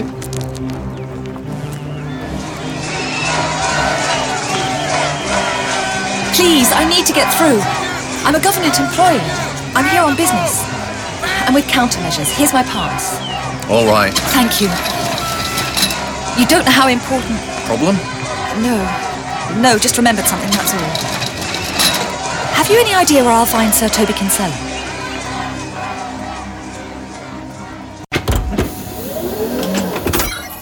Devere? Devere! Come in, Devere. This is Vale. We are under attack. Repeat, we are under attack. Stupid, stupid, stupid. Why did I have to succumb to the sexism of the 60s? Can we save this self recrimination for later, Doctor? Such as when we've not got people shooting at us? That's why Bill wasn't born at the same hospital as the others. He's not one of them. His wife is. Fascinating, I'm sure. Launch the gas grenades!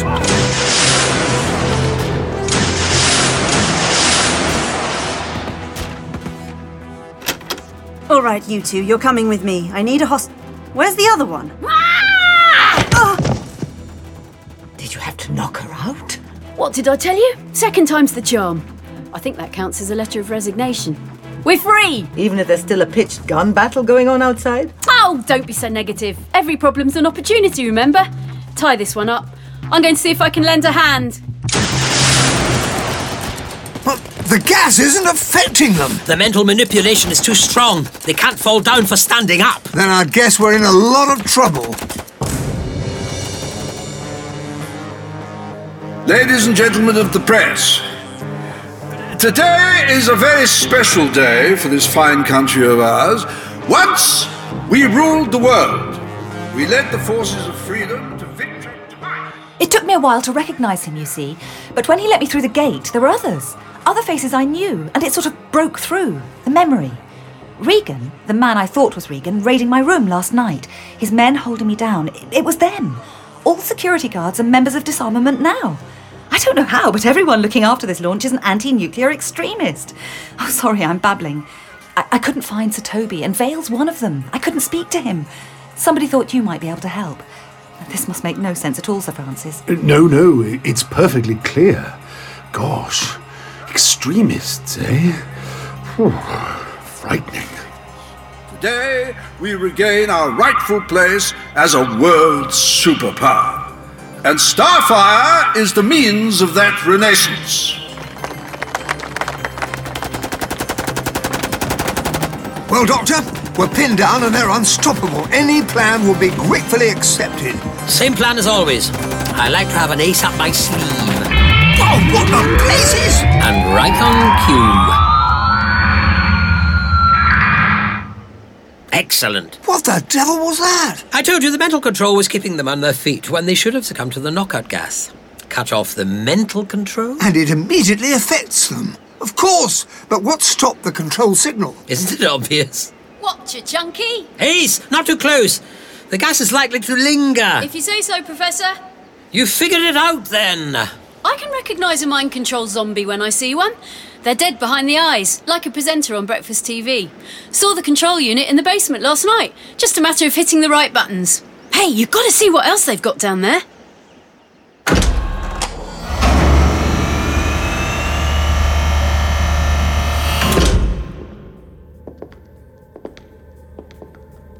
Well, they've cleared it out. You should have seen it, Professor. It was rammed with missiles. Looked like Sainsbury's would if it had an armament section. And there was a big bomb. Don't forget the very big bomb. But all this weaponry is now gone. All we're left with is paperwork. Paperwork? Seemingly so. A big truck headed off with the poshos this morning. Hmm, Every conversation makes this all more troubling. Not as troubling as this. Oh, yeah, the coordinates. We found those last night. Couldn't read them. Of course not. They were written in one of the ancient languages of the cosmos. Fortunately, I'm something of a scholar. You know what they say? Yes. This one is Washington, D.C., and this is New York. Uh, that is Los Angeles, and this one here is San Francisco. Blimey. There are dozens. I presume I don't need to go through the entire list? Every major city in America. Precisely. What does it mean? At a guess, this launch isn't a test, and it isn't merely one rocket. Multiple missiles with multiple targets and active warheads fired directly into the heart of the United States. All the warning systems are focused on Russia. They won't be looking at us. The death toll will be incalculable. Quite. What these people intend is one of the greatest crimes in the history of humanity mass murder on an unbelievable scale, the genocide of an entire country. And after that, who knows? And we're the only ones who can stop them. And that's their biggest mistake. Whoever they are, they've messed with the wrong planet. Ladies, gentlemen, let's go save the world.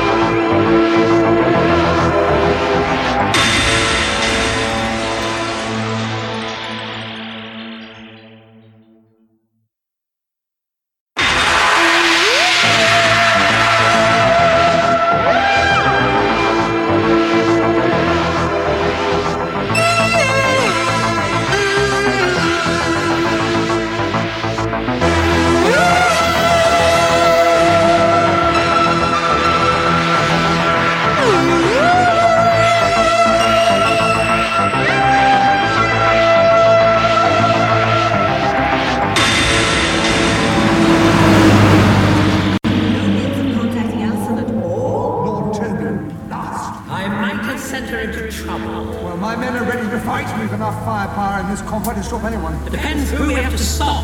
If Vale isn't involved, they've only one of them on site. Who knows what they intend to do? This one does, but she's too busy napping to talk. Hey, hey, tell a lie, she's awake. Ah, Mrs. Vale, you've rejoined the land of the living. Lady Vale. The correct form of address is Lady Vale. Oh, I don't consider you a lady. I'm not sure what I consider you. Whereas I consider you a worm to be crushed beneath my heel. Charming. I'm not trying to antagonize you, it's a statement of fact. You people are nothing to me. Less than nothing. Why pretend otherwise? Because we're armed and you're tied up. Please, you think that troubles me. If I were you, I'd give up now. You've already lost. Professor, why do we have to bring this cow? She won't talk. On the contrary, I intend to.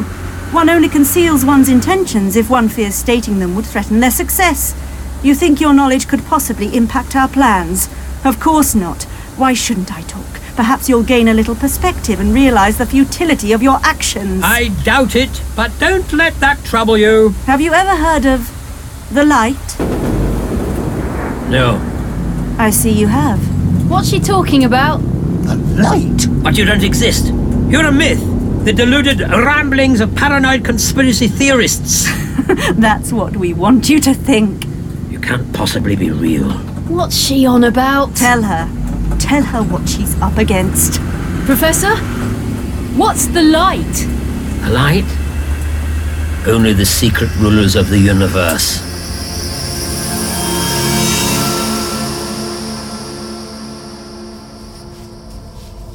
Now, you will tell me if that hurts. I would so hate to injure a lady. You're tying me to a bomb. Tight knots are the least of my worries. No need to be rude. Just because I'm dabbling in genocide doesn't mean I should forget the social niceties. The one thing I never wanted to be was a damsel in distress. You might as well be twirling your moustache and binding me to a railway track. No, that would be completely impractical. We already had this chamber prepared. Might as well use it. We're directly under the viewing platform, aren't we? Well spotted. A specially designed soundproof box, just the right size for a clutch of missiles and a large explosive device. Everyone wanted to know why we didn't use Spadaden. Well, Spadaden doesn't have one of these. You're going to blow up the visitors? Wipe out the government? Only the ones we don't like. The rest are perfectly positioned to take control of the crisis. We've been preparing it for months. Didn't you think that the Prime Minister's election was a trifle suspicious? That was us. A fool to take the fall. So kill him, and De Vere takes over in the top job. We've been working from the shadows for too long. This planet's all got a bit out of control. Somebody needs to step in and push it back in the right direction. Our direction. But there are hundreds of people up there. You're going to kill them all. Can't make an omelette without breaking a few eggs. And this is a very, very big omelette. The light. I never believed you were real. But we are. Extremely so. She's saying that. What? The Illuminati? If the rumours I heard about the light are true, they're far more insidious. We prefer to be the backroom boys. We allow the crackpots their theories. It muddies the waters, makes it harder to see what's really going on. How did they get here? I imagine it was quite a long time ago. I mean, after all, the nursery was founded in the 1850s. Our initial base of operations, where we are born. Inside, regular human children. Yes. That's Revolting! There's no cruelty. Simply a few additives to the prenatal drugs, changing the genetic makeup. The child merely grows up other. They're never truly human at all. They're cuckoos. I suspect that's the closest analogy. We transcend simple barriers of race and species. The light exists in a thousand forms on a thousand planets, part of a greater whole traversing all time and space. I'd be impressed if it wasn't so horrifying. Then they what? Inveigle themselves into positions of power? Nothing so mundane. They're already here. Uh, how so? Private hospital. Precisely. Make it exclusive and expensive, and the knobs are going to knock down the door. Only the great and the good need apply. Hence, they do. Voluntary invasion. I doubt they'd rush if they knew what we were truly offering. There must be hundreds of them. Hidden away in key political and military positions. But if they've reached that level of control, what's the point of this blasted plan? Why take out America? Surely they're in command there too. Yes. I was wondering that myself. Oh, come on, Doctor. You can work it out. 1850. Of course! 1850! Uh, well, well, don't keep us in suspense. You're not as all knowing and all powerful as you want us to believe, are you? When one's work is surreptitious, there's always the option for things to go awry. Primitive species are so hard to predict. Professor, what's she talking about? They don't command America, don't you see? 1850, the height of the empire. If you were a stealth invader looking to take over the world back then, where would you make your base? England. Exactly. But a hundred years later, that choice doesn't seem entirely wise, does it? They backed the wrong horse. Ville might not be part of them, but his rhetoric is. That's what they want. That's what this insane scheme is intended to achieve. The return of the British Empire.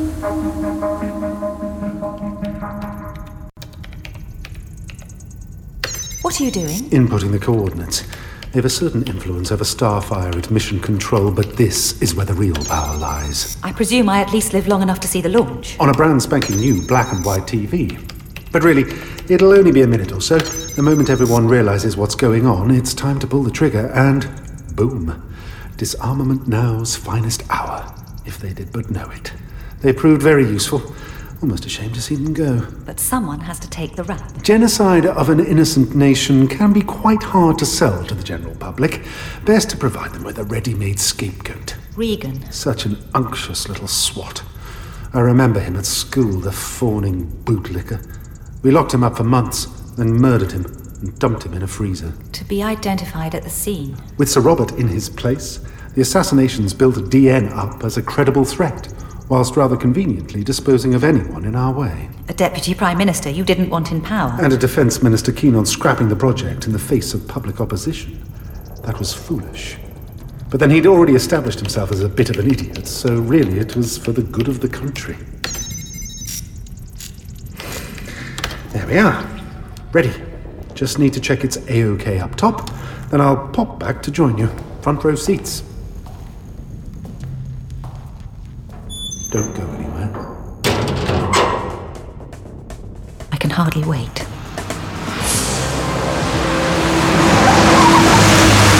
But how do they restore the empire if they're only taking on America? That creates a power vacuum. The Russians will be more than willing to fill in. I think they've already got that covered. Zelensky. Exactly. Who? A Russian spy smuggled out of the country yesterday. He might have stolen top secret defense information Mulrine lost. Don't be stupid. Mulrine didn't lose anything. Zelensky didn't steal it. I created documents and gave them to the Russian personally. Why do you think I even bothered consulting with those lowlifes? What was in them? He believes it's the coordinates of every concealed nuclear base in this country. But in reality? A very sophisticated code.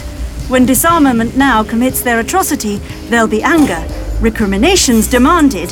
Fortunately, an obvious target will present itself. Russia? Reagan's faked communist sympathies. They'll think he did it for the Reds. I'm struggling to keep up. This is insanely complicated. Almost mad enough to be one of your plans, Professor. I'm not sure if that's a compliment or not. Prime Minister De Vere's first act will be to authorize a first strike upon Moscow, Leningrad, anywhere else we deem fit. They'll retaliate. Which is when the code comes into play. Their missiles will detonate on the launch pad. Combined with our attack, I imagine the effects will be quite devastating. Yet, thanks to Starfire's unique properties, even amidst the destruction of two superpowers, the United Kingdom will survive unscathed. This is horrible. You're talking about killing millions! And with plausible deniability at every point. Plausible deniability is our raison d'etre. You can hardly be a secret society if you show your hand at every opportunity. Hence, killing everyone at the launch, including your DN patsies. Be dashed awkward explaining why the new Prime Minister was identical to the man who ordered the bombing. That's a point. You're trying to kill everyone at the launch. Actually, it'll take out everything for several miles, so it'll be more, but let's not split hairs. White's there. He's one of them, surely. Very much so. How's that work? He gets killed too. Eleanor, would you care to enlighten us? White's the trigger man.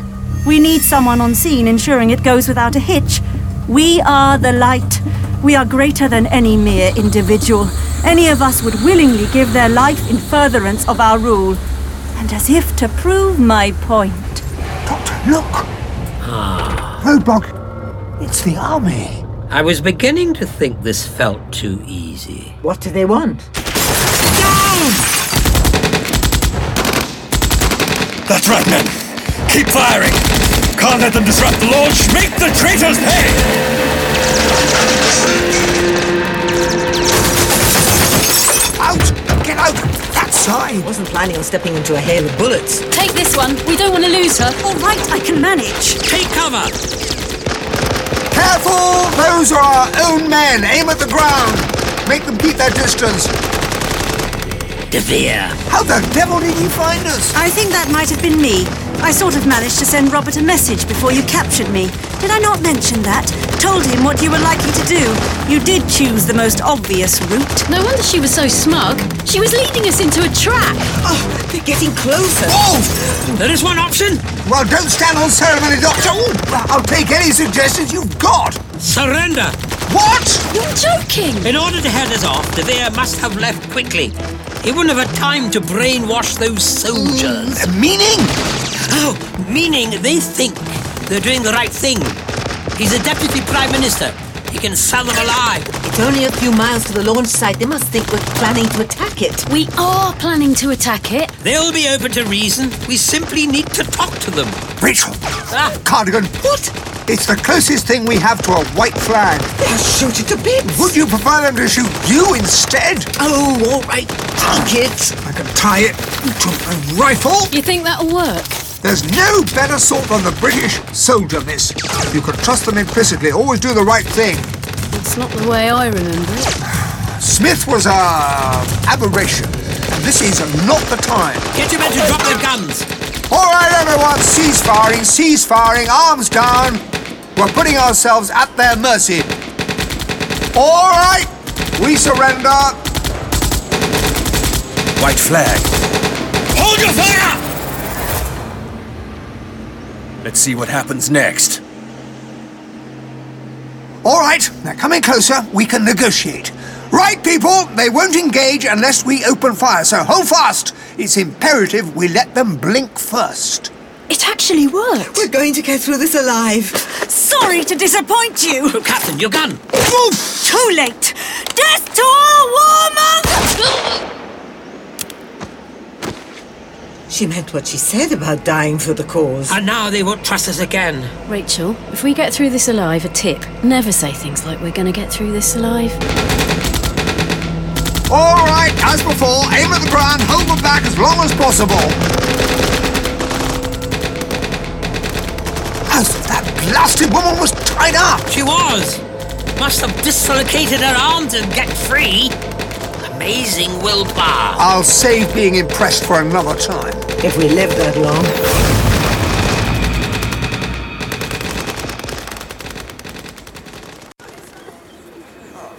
I'm surprised the launch is still proceeding, Mr. Vale, given yesterday's tragic events. I insisted upon it. Anything else would be capitulation. We can't submit to the desires of murderers, even appear to submit. They mustn't be allowed to win. Uh, excuse me, coming through. Oh, canapes, delightful. Francis, where the blazes have you been? Oh, you know, tying up loose ends, dotting the I's, crossing the T's, as it were. How goes the launch? Well, apparently. Good, good. Everything's coming up roses. Have you met Sir Toby Kinsella? I don't believe I have. Delighted. Banner day for you, old chap. You have no idea.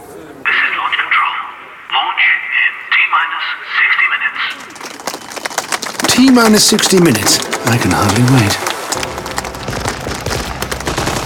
Do you still have those gas grenades, Group Captain? They're in the rear truck. It's under heavy fire. Can you get to them? In time. Oh, Which we don't have. They must be ready to launch. there is another option. Two trucks along. There's a motorbike in the back.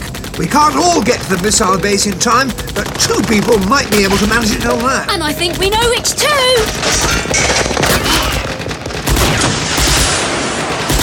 Maintain the barrage! Keep advancing! They can't hold us back forever! What the devil? Hold on, Professor! I never considered anything else. Head back to the last junction. You can find an alternative route. Copy! Right, people, hold the line. We've got to give them as much time as we can. I'll try to reach those grenades. I'll get the men to lay down cover. You men! Follow the bike! Stop them! Rest of you, wipe out the convoy! Come on, Francis! So I said if he was so determined to make a nuisance of himself, he could milk the cow himself. What's that noise? Sorry? It's coming from your pocket. Oh, this prototype. Sort of alert system. Several high ranking ministers have them. I'd no idea they existed till yesterday. I have to deal with a little issue, if you'll excuse me. Strange device. Very. Could you wait here, Toby? I have something that needs my attention. Of course.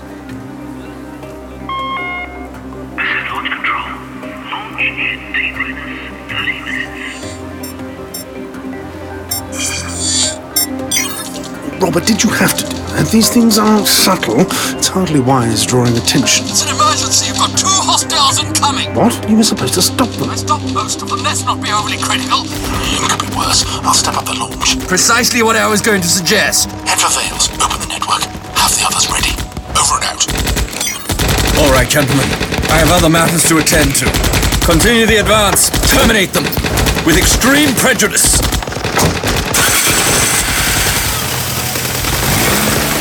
De Beers going. Got the grenades.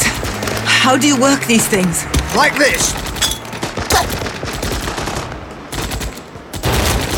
Oh, simple enough then. Get them to the men. If we can knock them out, we might just stand a chance of helping the doctor. Good hope you know how to drive one of these things. Yeah, Shoma never passed my test. Sorry? Don't worry, it was only a minor crash. I was out of hospital in months. Gordon Bennett! The Venus men! They followed us! Six eye patterns, Ace. Weave. Don't give them an easy target. Ah! Righto! Sorry to keep you waiting, Miss Williams. This will be over soon. Thanks. There's the odd spanner in the works. Plans might need to be adjusted. Nothing we can't handle. So glad. Very soon the missiles will be flying, and civilization as we know it will be destroyed forever. What's this? Ah. Why's that girl tied up? Is that a bomb? Gideon, Gideon, Gideon. I can explain. This is not what it looks like. I'm not actually human, I'm an alien being, planning to wipe out Russia and America and restore the British Empire.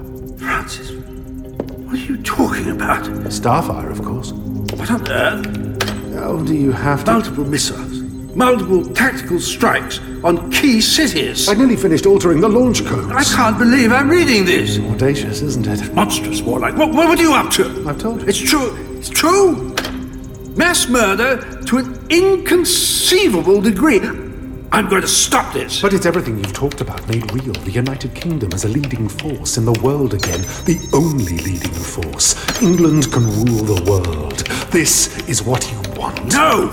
You're going to kill millions. I, I don't want people to die. Please, what did you think your missile does? Smack the enemy on the bottom and issue a stern reprimand? I want my country to be a mighty nation again. A mighty nation amongst mighty nations, not merely the biggest survivor of a global disaster. There's no cachet in that. Britain must hold its head up high, stand proud, stand tall, be great once more. Gideon. And how can we do that standing on a mound of corpses? This is wrong, Francis, wrong. I cannot countenance death on such a scale. Is everything ready up top? Sorry? You've signed the releases, authorised the launch. Well, of course I have. Why do you. Honestly, what did he expect was going to happen? I'd repent and see the error of my ways? You killed him! Yes, shame. Nice chap. Introduced him to his wife, as I recall. And look at this. He's made a total mess. I'm going to have to start from the beginning again. My troubles never cease. My heart bleeds.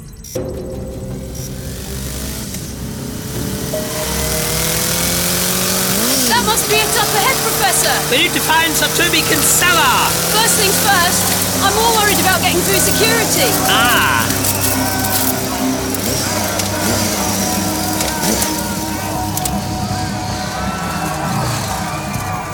Yes? You authorized to enter. Um, uh, uh, House of Commons Pass? All right. Thank you very much. Cheers, biggies! That was easier than I expected. I think the light have been rather hoisted by their own petard. I don't believe that was a real security guard. Come again? It was a DN activist. Of course, it's easy to get in. They don't know what they're doing. But the soldiers chasing us do. We need to get a move on, Professor. Correct. And I think I see Sir Toby over this way. Thank you, Prime Minister. I will have another. Much appreciated. Sir Toby! Good Lord! Rutherford! What are you doing here? Not Rutherford, Doctor. Doctor? What? Oh. Oh, I see. And this lady is called Ace, I presume. Of course. Professor, that man with him, is, is it? I believe it is. Blimey! Uh, sorry to disturb your highness, uh, your worship, uh, your holiness. Uh, this explains rather a lot. Not nearly enough. Group Captain Gilmore gave me this, his ID. It should avail me with a certain degree of credibility. Uh, Don't worry, Doctor. Gilmore has mentioned you. I'm willing to take you on trust. Likewise, you must evacuate the area immediately. There's reason to believe there's a very large bomb nearby. Well, we are here for the launch of a missile. Actually, Sir Humphrey, I'm sorry. you're here for the launch of dozens. It's a Machiavellian scheme of unusual complexity and malevolence. There really isn't time to explain further. Right now, you need to get these people moving. I'll do my best. In the meantime, Um, we need to find Sir Francis White. Gideon was following him. As I recall, they entered the complex over there. Then let's get after them. Oh, and the Deputy Prime Minister ordered our pursuit by armed troops. If you could find a way of holding them back, we'd be eternally grateful. Ace, wait for me. The DPM, eh? Hmm. Prime Minister, I think you could provide a little assistance. You don't have to do this. And you don't have to whine on and on like a modern playwright, but you still do it. Launch sequence prepared and. Stop! No. Just that fraction of a second too late, I'm afraid. Professor, he's launched the missiles! I know it. I know.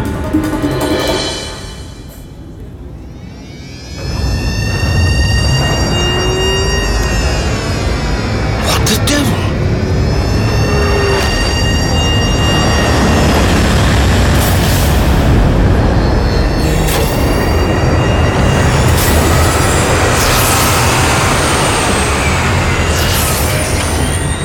The missiles! We're too late! There you go. I think you'll find that's victory. Thanks for playing. Better luck next time. Toe rag. What? What does that even mean? Francis. I wouldn't come any closer. Not unless you want this chamber redecorated with Miss Williams' cerebral matter. He means it, Doctor. He just shot Vale. I've been keeping her alive for just this eventuality. Back off! Not exactly a good bargaining tool, seeing as you're intending to use that device not only to kill her, but several hundred people in the immediate vicinity. Alright, maybe I'll just shoot you. There's no point in this. Your cover's blown. Even as we speak, Toby Kinsella is evacuating the area. Then I better kill everyone quickly, hadn't I? Sorry, I would have got here earlier, but the roads were jammed. Thank you, Group Captain. I believe you just saved my life. I always like to return a favour. Doctor, the missiles, we saw them launch. Is that it? We failed? Not necessarily. Ace, help the Group Captain extricate Allison. Right, you are. Thank you. Now, if I can access the control network, I should be able to redirect the missile's trajectory. Now, where to crash them without causing massive fallout? Vale said the, the missiles don't arm until mid flight. There's time to abort if necessary. They've been programmed to activate halfway across the Atlantic. Now, if I can crash them within UK airspace, the warheads won't detonate. But where are you going to do that? Even if they're not armed, it'll be an enormous explosion. One obvious target leaps to mine. Come in, all operatives. This is De Vere at the Vale Mansion. The plan has gone awry. We need to initiate contingency controls, Gamma, and. What is that noise? I'm sorry, operatives. I can barely hear myself speak about the sound of this. Ah,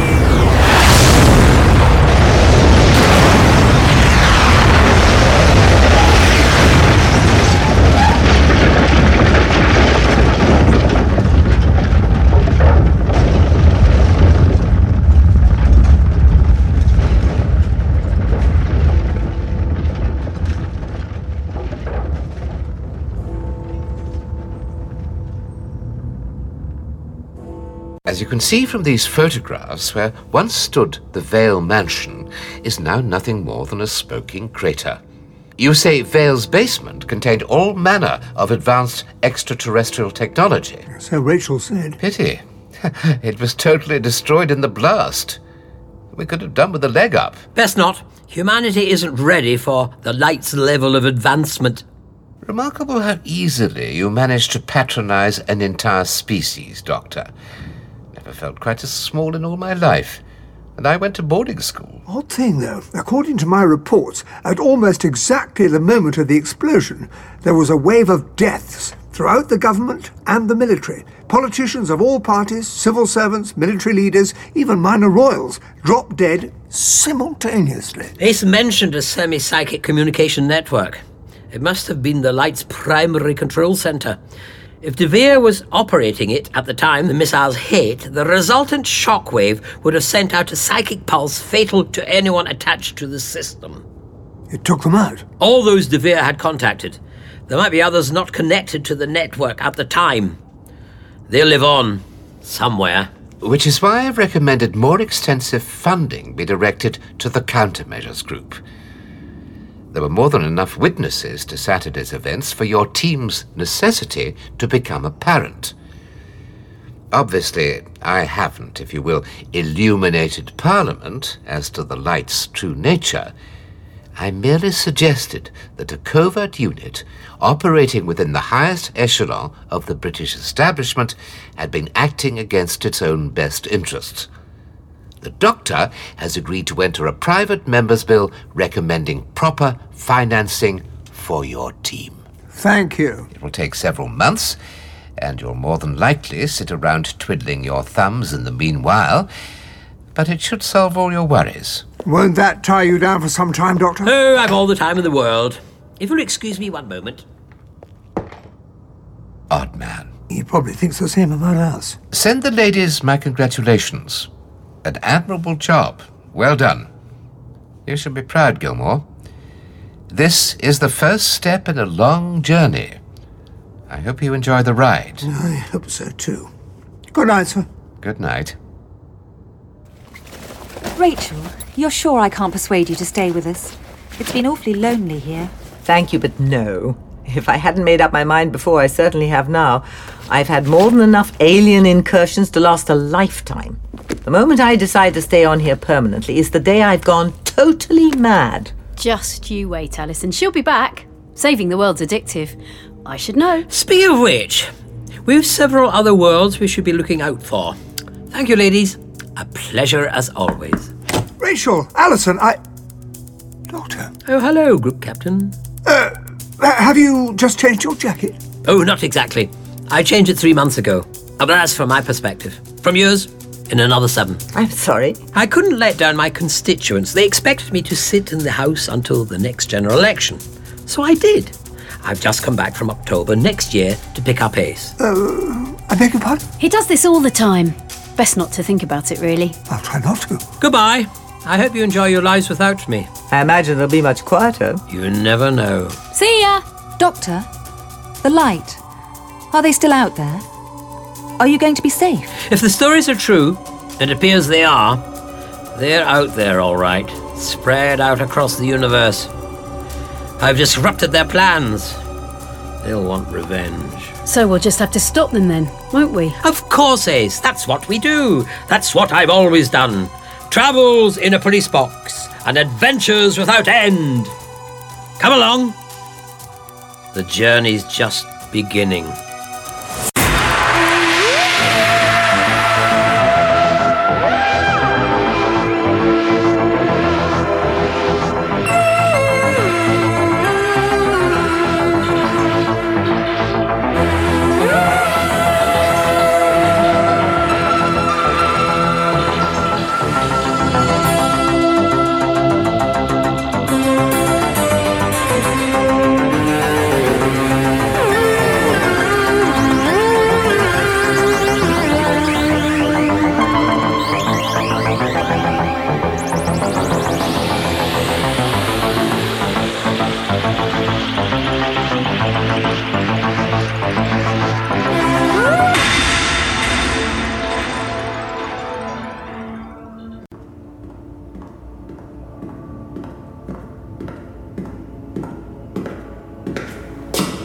Ah, Comrade Salinsky, you've returned at last.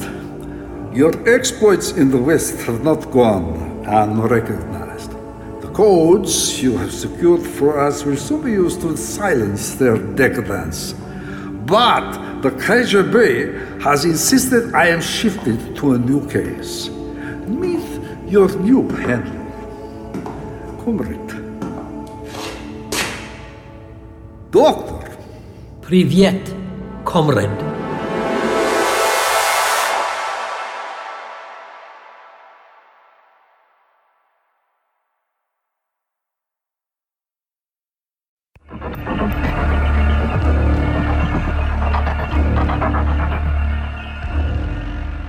Uh, I am John Dorney, and I wrote The Assassination Games. You are out of your depth. You are dealing with something far outside the realms of your understanding, and I would advise you to steer well clear. And I would advise you to leave these people alone. So, you're a dead man. You might very well think that. I couldn't possibly comment. It's very intimidating. I, I uh, d- d- writing something that's part of the uh, 50th anniversary tr- trilogy, and also the one being released in November. I think that was uh, sent through as part of the brief. It's why I, I my, when I was writing it, I was I largely froze up because it took me a while trying to figure out one that would work in that slot and fulfil all of the various elements of the brief. Hello. My name's Ken Bentley, and I directed Doctor Who, The Assassination Games. I- It's always nice to get actors i- i- into the studio who haven't seen each other for a while. That's always quite good fun. And actors being actors, um, they invariably manage to um, kick off like it was yesterday and have a really good time. Um, so it was really lovely to see everybody getting back together yesterday. It was a bit of a busy day um, with, with so many people in at the same time. Um, but really lovely to see everybody having fun again and, and remembering what they got up to on telly at the time. My name is Sylvester McCoy, and I play Doctor Who number seven. My name's Karen Gledhill and I bring, play Alison Williams. My name's Pamela Salem and I play Rachel Jensen. How are you? It was very much our philosophy that, um, having been a guest myself over the years in various different kind of television series and things, uh, sometimes it can be a bit lonely and a bit kind of daunting. And we were determined that wasn't going to happen to our guests. They were going to have as much fun as they could possibly give them. Well, that worked. we did, we had a lot of fun. And 50 years ago, on November the 23rd, 1963, the programme started. Mm. And in our story, Sophie is in a room and the television's on, and the television says, and now a new science fiction Yes. programme, and she clicks Yeah. and switches it off and goes out. And that was. that was That was. the so, first episode of Doctor Who. and and where we where we were battling the Daleks, you know, in that uh, that's where um, the TARDIS first arrived in in that junkyard. They're all great characters, and I remember it's slightly terrifying to think that we're now as far from rem- remembrance of the Daleks as remembrance of the Daleks was uh, from an unearthly child.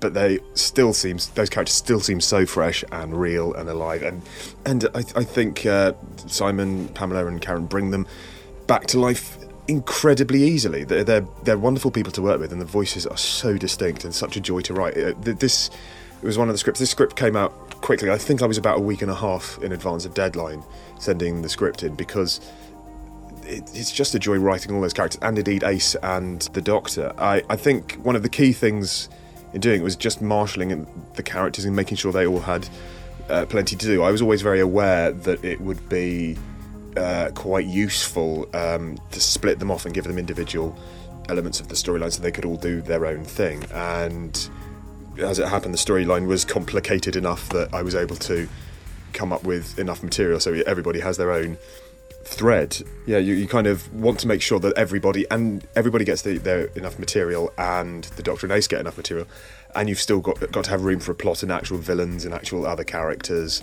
Fortunately, I think the, the the Seventh Doctor period, I was literally just having a conversation with Sylvester about this. I think because he is the Grand Manipulator, is it's almost beholden on you to make his stories more complicated than any of the other Doctors, more uh, the, the chess games on a thousand boards kind of feel. Oh, it's yeah, it's great fun, really. It's you know, uh, it's like seeing old friends. anyway, and um, uh, only they're the same age. Um, it's quite fun, 'cause especially. I mean, uh, I, I notice it a lot with with Sophie when sometimes she has, uh, you know, being allowed to grow a little older in the stories we've told. But then every now and again she has to go back to being young Sophie again. Her voice goes up. And it's, that's quite fun, really. Well, you get used to bug eyed monsters eventually. Hazard of the job hanging out with the doctor and me. Which I didn't ask to do. You love me, really. I'm Sophie Aldred, and I have the great honour of playing Ace. I am Simon Williams, and I have the great honour of playing Chunky, Group Captain Gilmore. It's extraordinary because my memories of first meeting Sophie is that she looks exactly the way she looks now, only in a s- 60s look during a 70s shoot. I think it was in a rehearsal room somewhere, but the first memory really is on location somewhere in Fulham. I have a memory of seeing you then. Yes, well, of course, I was so excited because I'd always watched Upstairs Downstairs, been madly in love with Simon Williams from a very early age. so it was a thrill to work. with. I do remember though being in North Acton rehearsal rooms and I have this vivid memory of there was a very large scene which we actually filmed at Kew Steam, Kew Bridge Steam Museum, somewhere Mhm. like that. And it was a very complex scene with lots of soldiers and lots of running about, and then the Dalek appears for the first time, and and everybody was running around, and you had you were you had your chunky, except you didn't because you were using your fingers. You were and you were literally running around going, and the Dalek was going "Next arm in," like like this, holding his arm out the front like that, and everyone was running about, and there was Doctor Who, you know, and and I just stood there for a minute, and I thought because it was my first story as the assistant, and I thought, gosh, I used to play this in the playground, and now here I am, being paid for it, and it's on telly. It does. It, doing an episode, of- doing this particular episode, was like playing. it wasn't like doing a job. It wasn't like anything else. It was wonderful. It was I, the biggest thing I remember, and it's a story I tell again and again and again, is when uh, it was Easter Monday, and we were filming underneath the arches in Waterloo. I don't know if you remember. We filmed all around that area, and um, the the pyrotechnic boys set up this great explosion in under the arches. And it it went off, like, uh, cars shook and alarms Must went have off, thought. Hmm. and windows cracked and the, the noise, the cacophony of sound, it was amazing. And then when the, the um, fire engine arrived, and in front of the fire engine there was an ambulance, and it came down the street, and the smoke was billowing out of the, the tunnel. It was really quick when their response. It's amazing.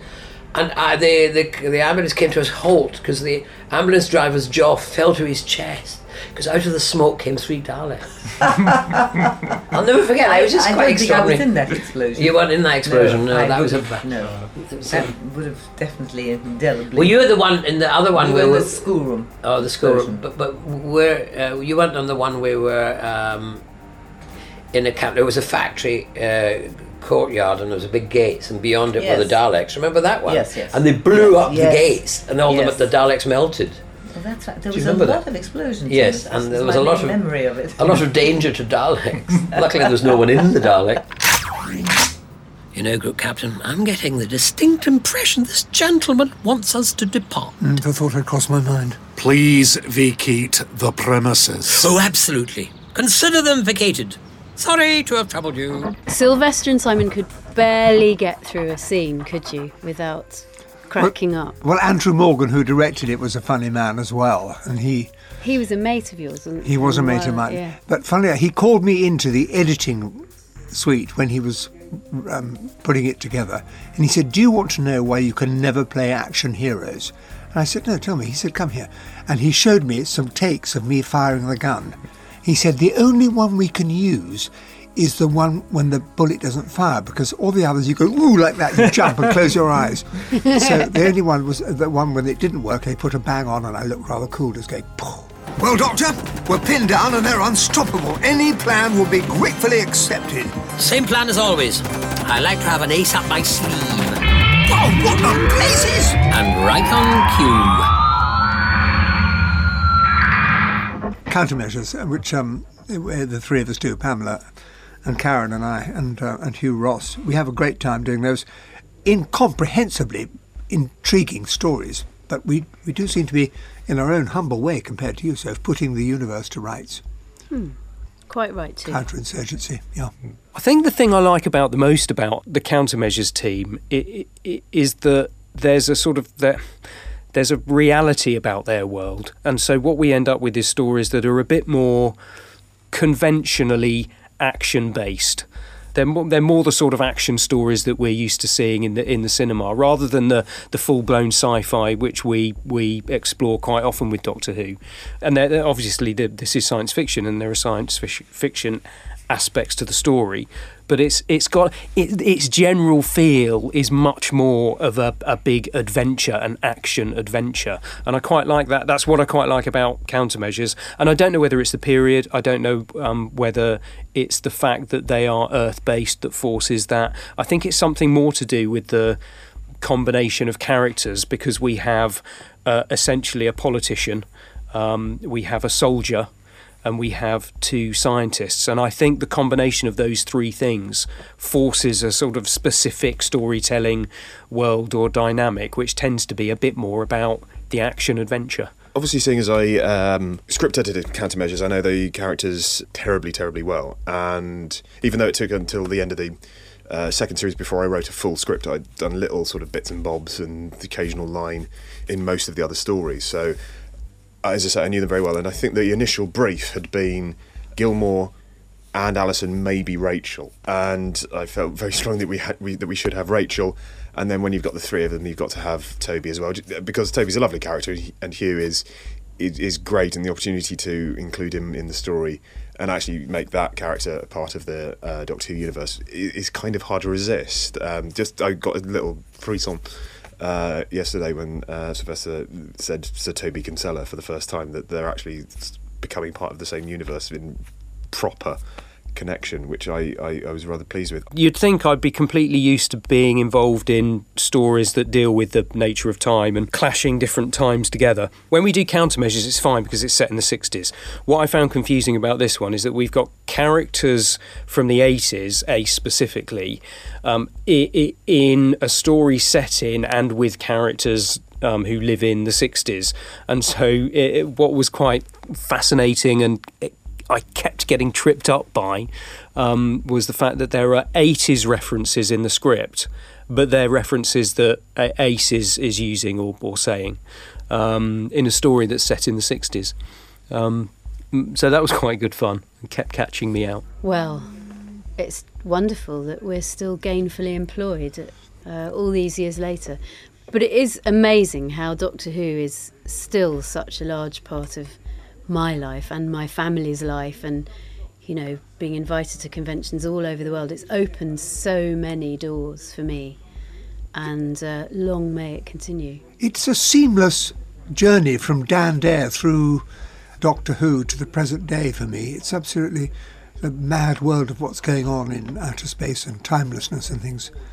I've always been a great fan, really, of westerns when there's a um, you know a blue sky up above and the desert underneath your feet. But, but um, I'm a great one for sci-fi as well. Yeah, it's felt like an incredibly special recording. Everyone has been so lovely. It's uh, every, seeing all these people sort of reunited. I- I- Again, it's something you don't really notice until you're actually in the room. Until I was actually sort of stood there watching the photo call when your brain's going, well, actually, this is genuinely quite amazing. I've been so used to the amount of times we've had people back. So we are working with people who did the series, and obviously I've worked with the countermeasures team before.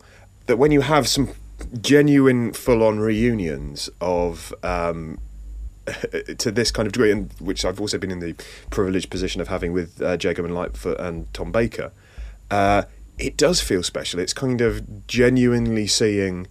Uh, part of part of the history of the program, part of your own history as a fan, live in the room in front of you. So you actually suddenly re- it, it kind of connects you with the program, the original episodes that much more. You're kind of watching it and you're seeing the people interact and re- re- realizing that, that this it still ties in. I think as well, it's also been. It's also helped that everyone in the studio has been utterly, utterly lovely. They get on very well. It's been a, just a joy. Everyone's uh, such a pleasure to work with, and I think everyone was really keen to be involved because uh, everything I've heard about the Re- Remembrance is that it was a very special time then, and there's just been such enthusiasm and, and joy shared amongst the cast today that it's, it's it's been an absolute pleasure. I've barely had to do anything. I just sat and watched, and with a huge smile, smile on my face, I think all the time. I'm so glad we're recording all of this. Outtake City. Okay, everybody, we're rolling and cue. I, I don't mind admitting that, as I've already said about the 80s references in a story set in the 60s, sort of leaping about time as much as I do. To be honest, okay, let's be honest, I think I travel in time more than Doctor Who.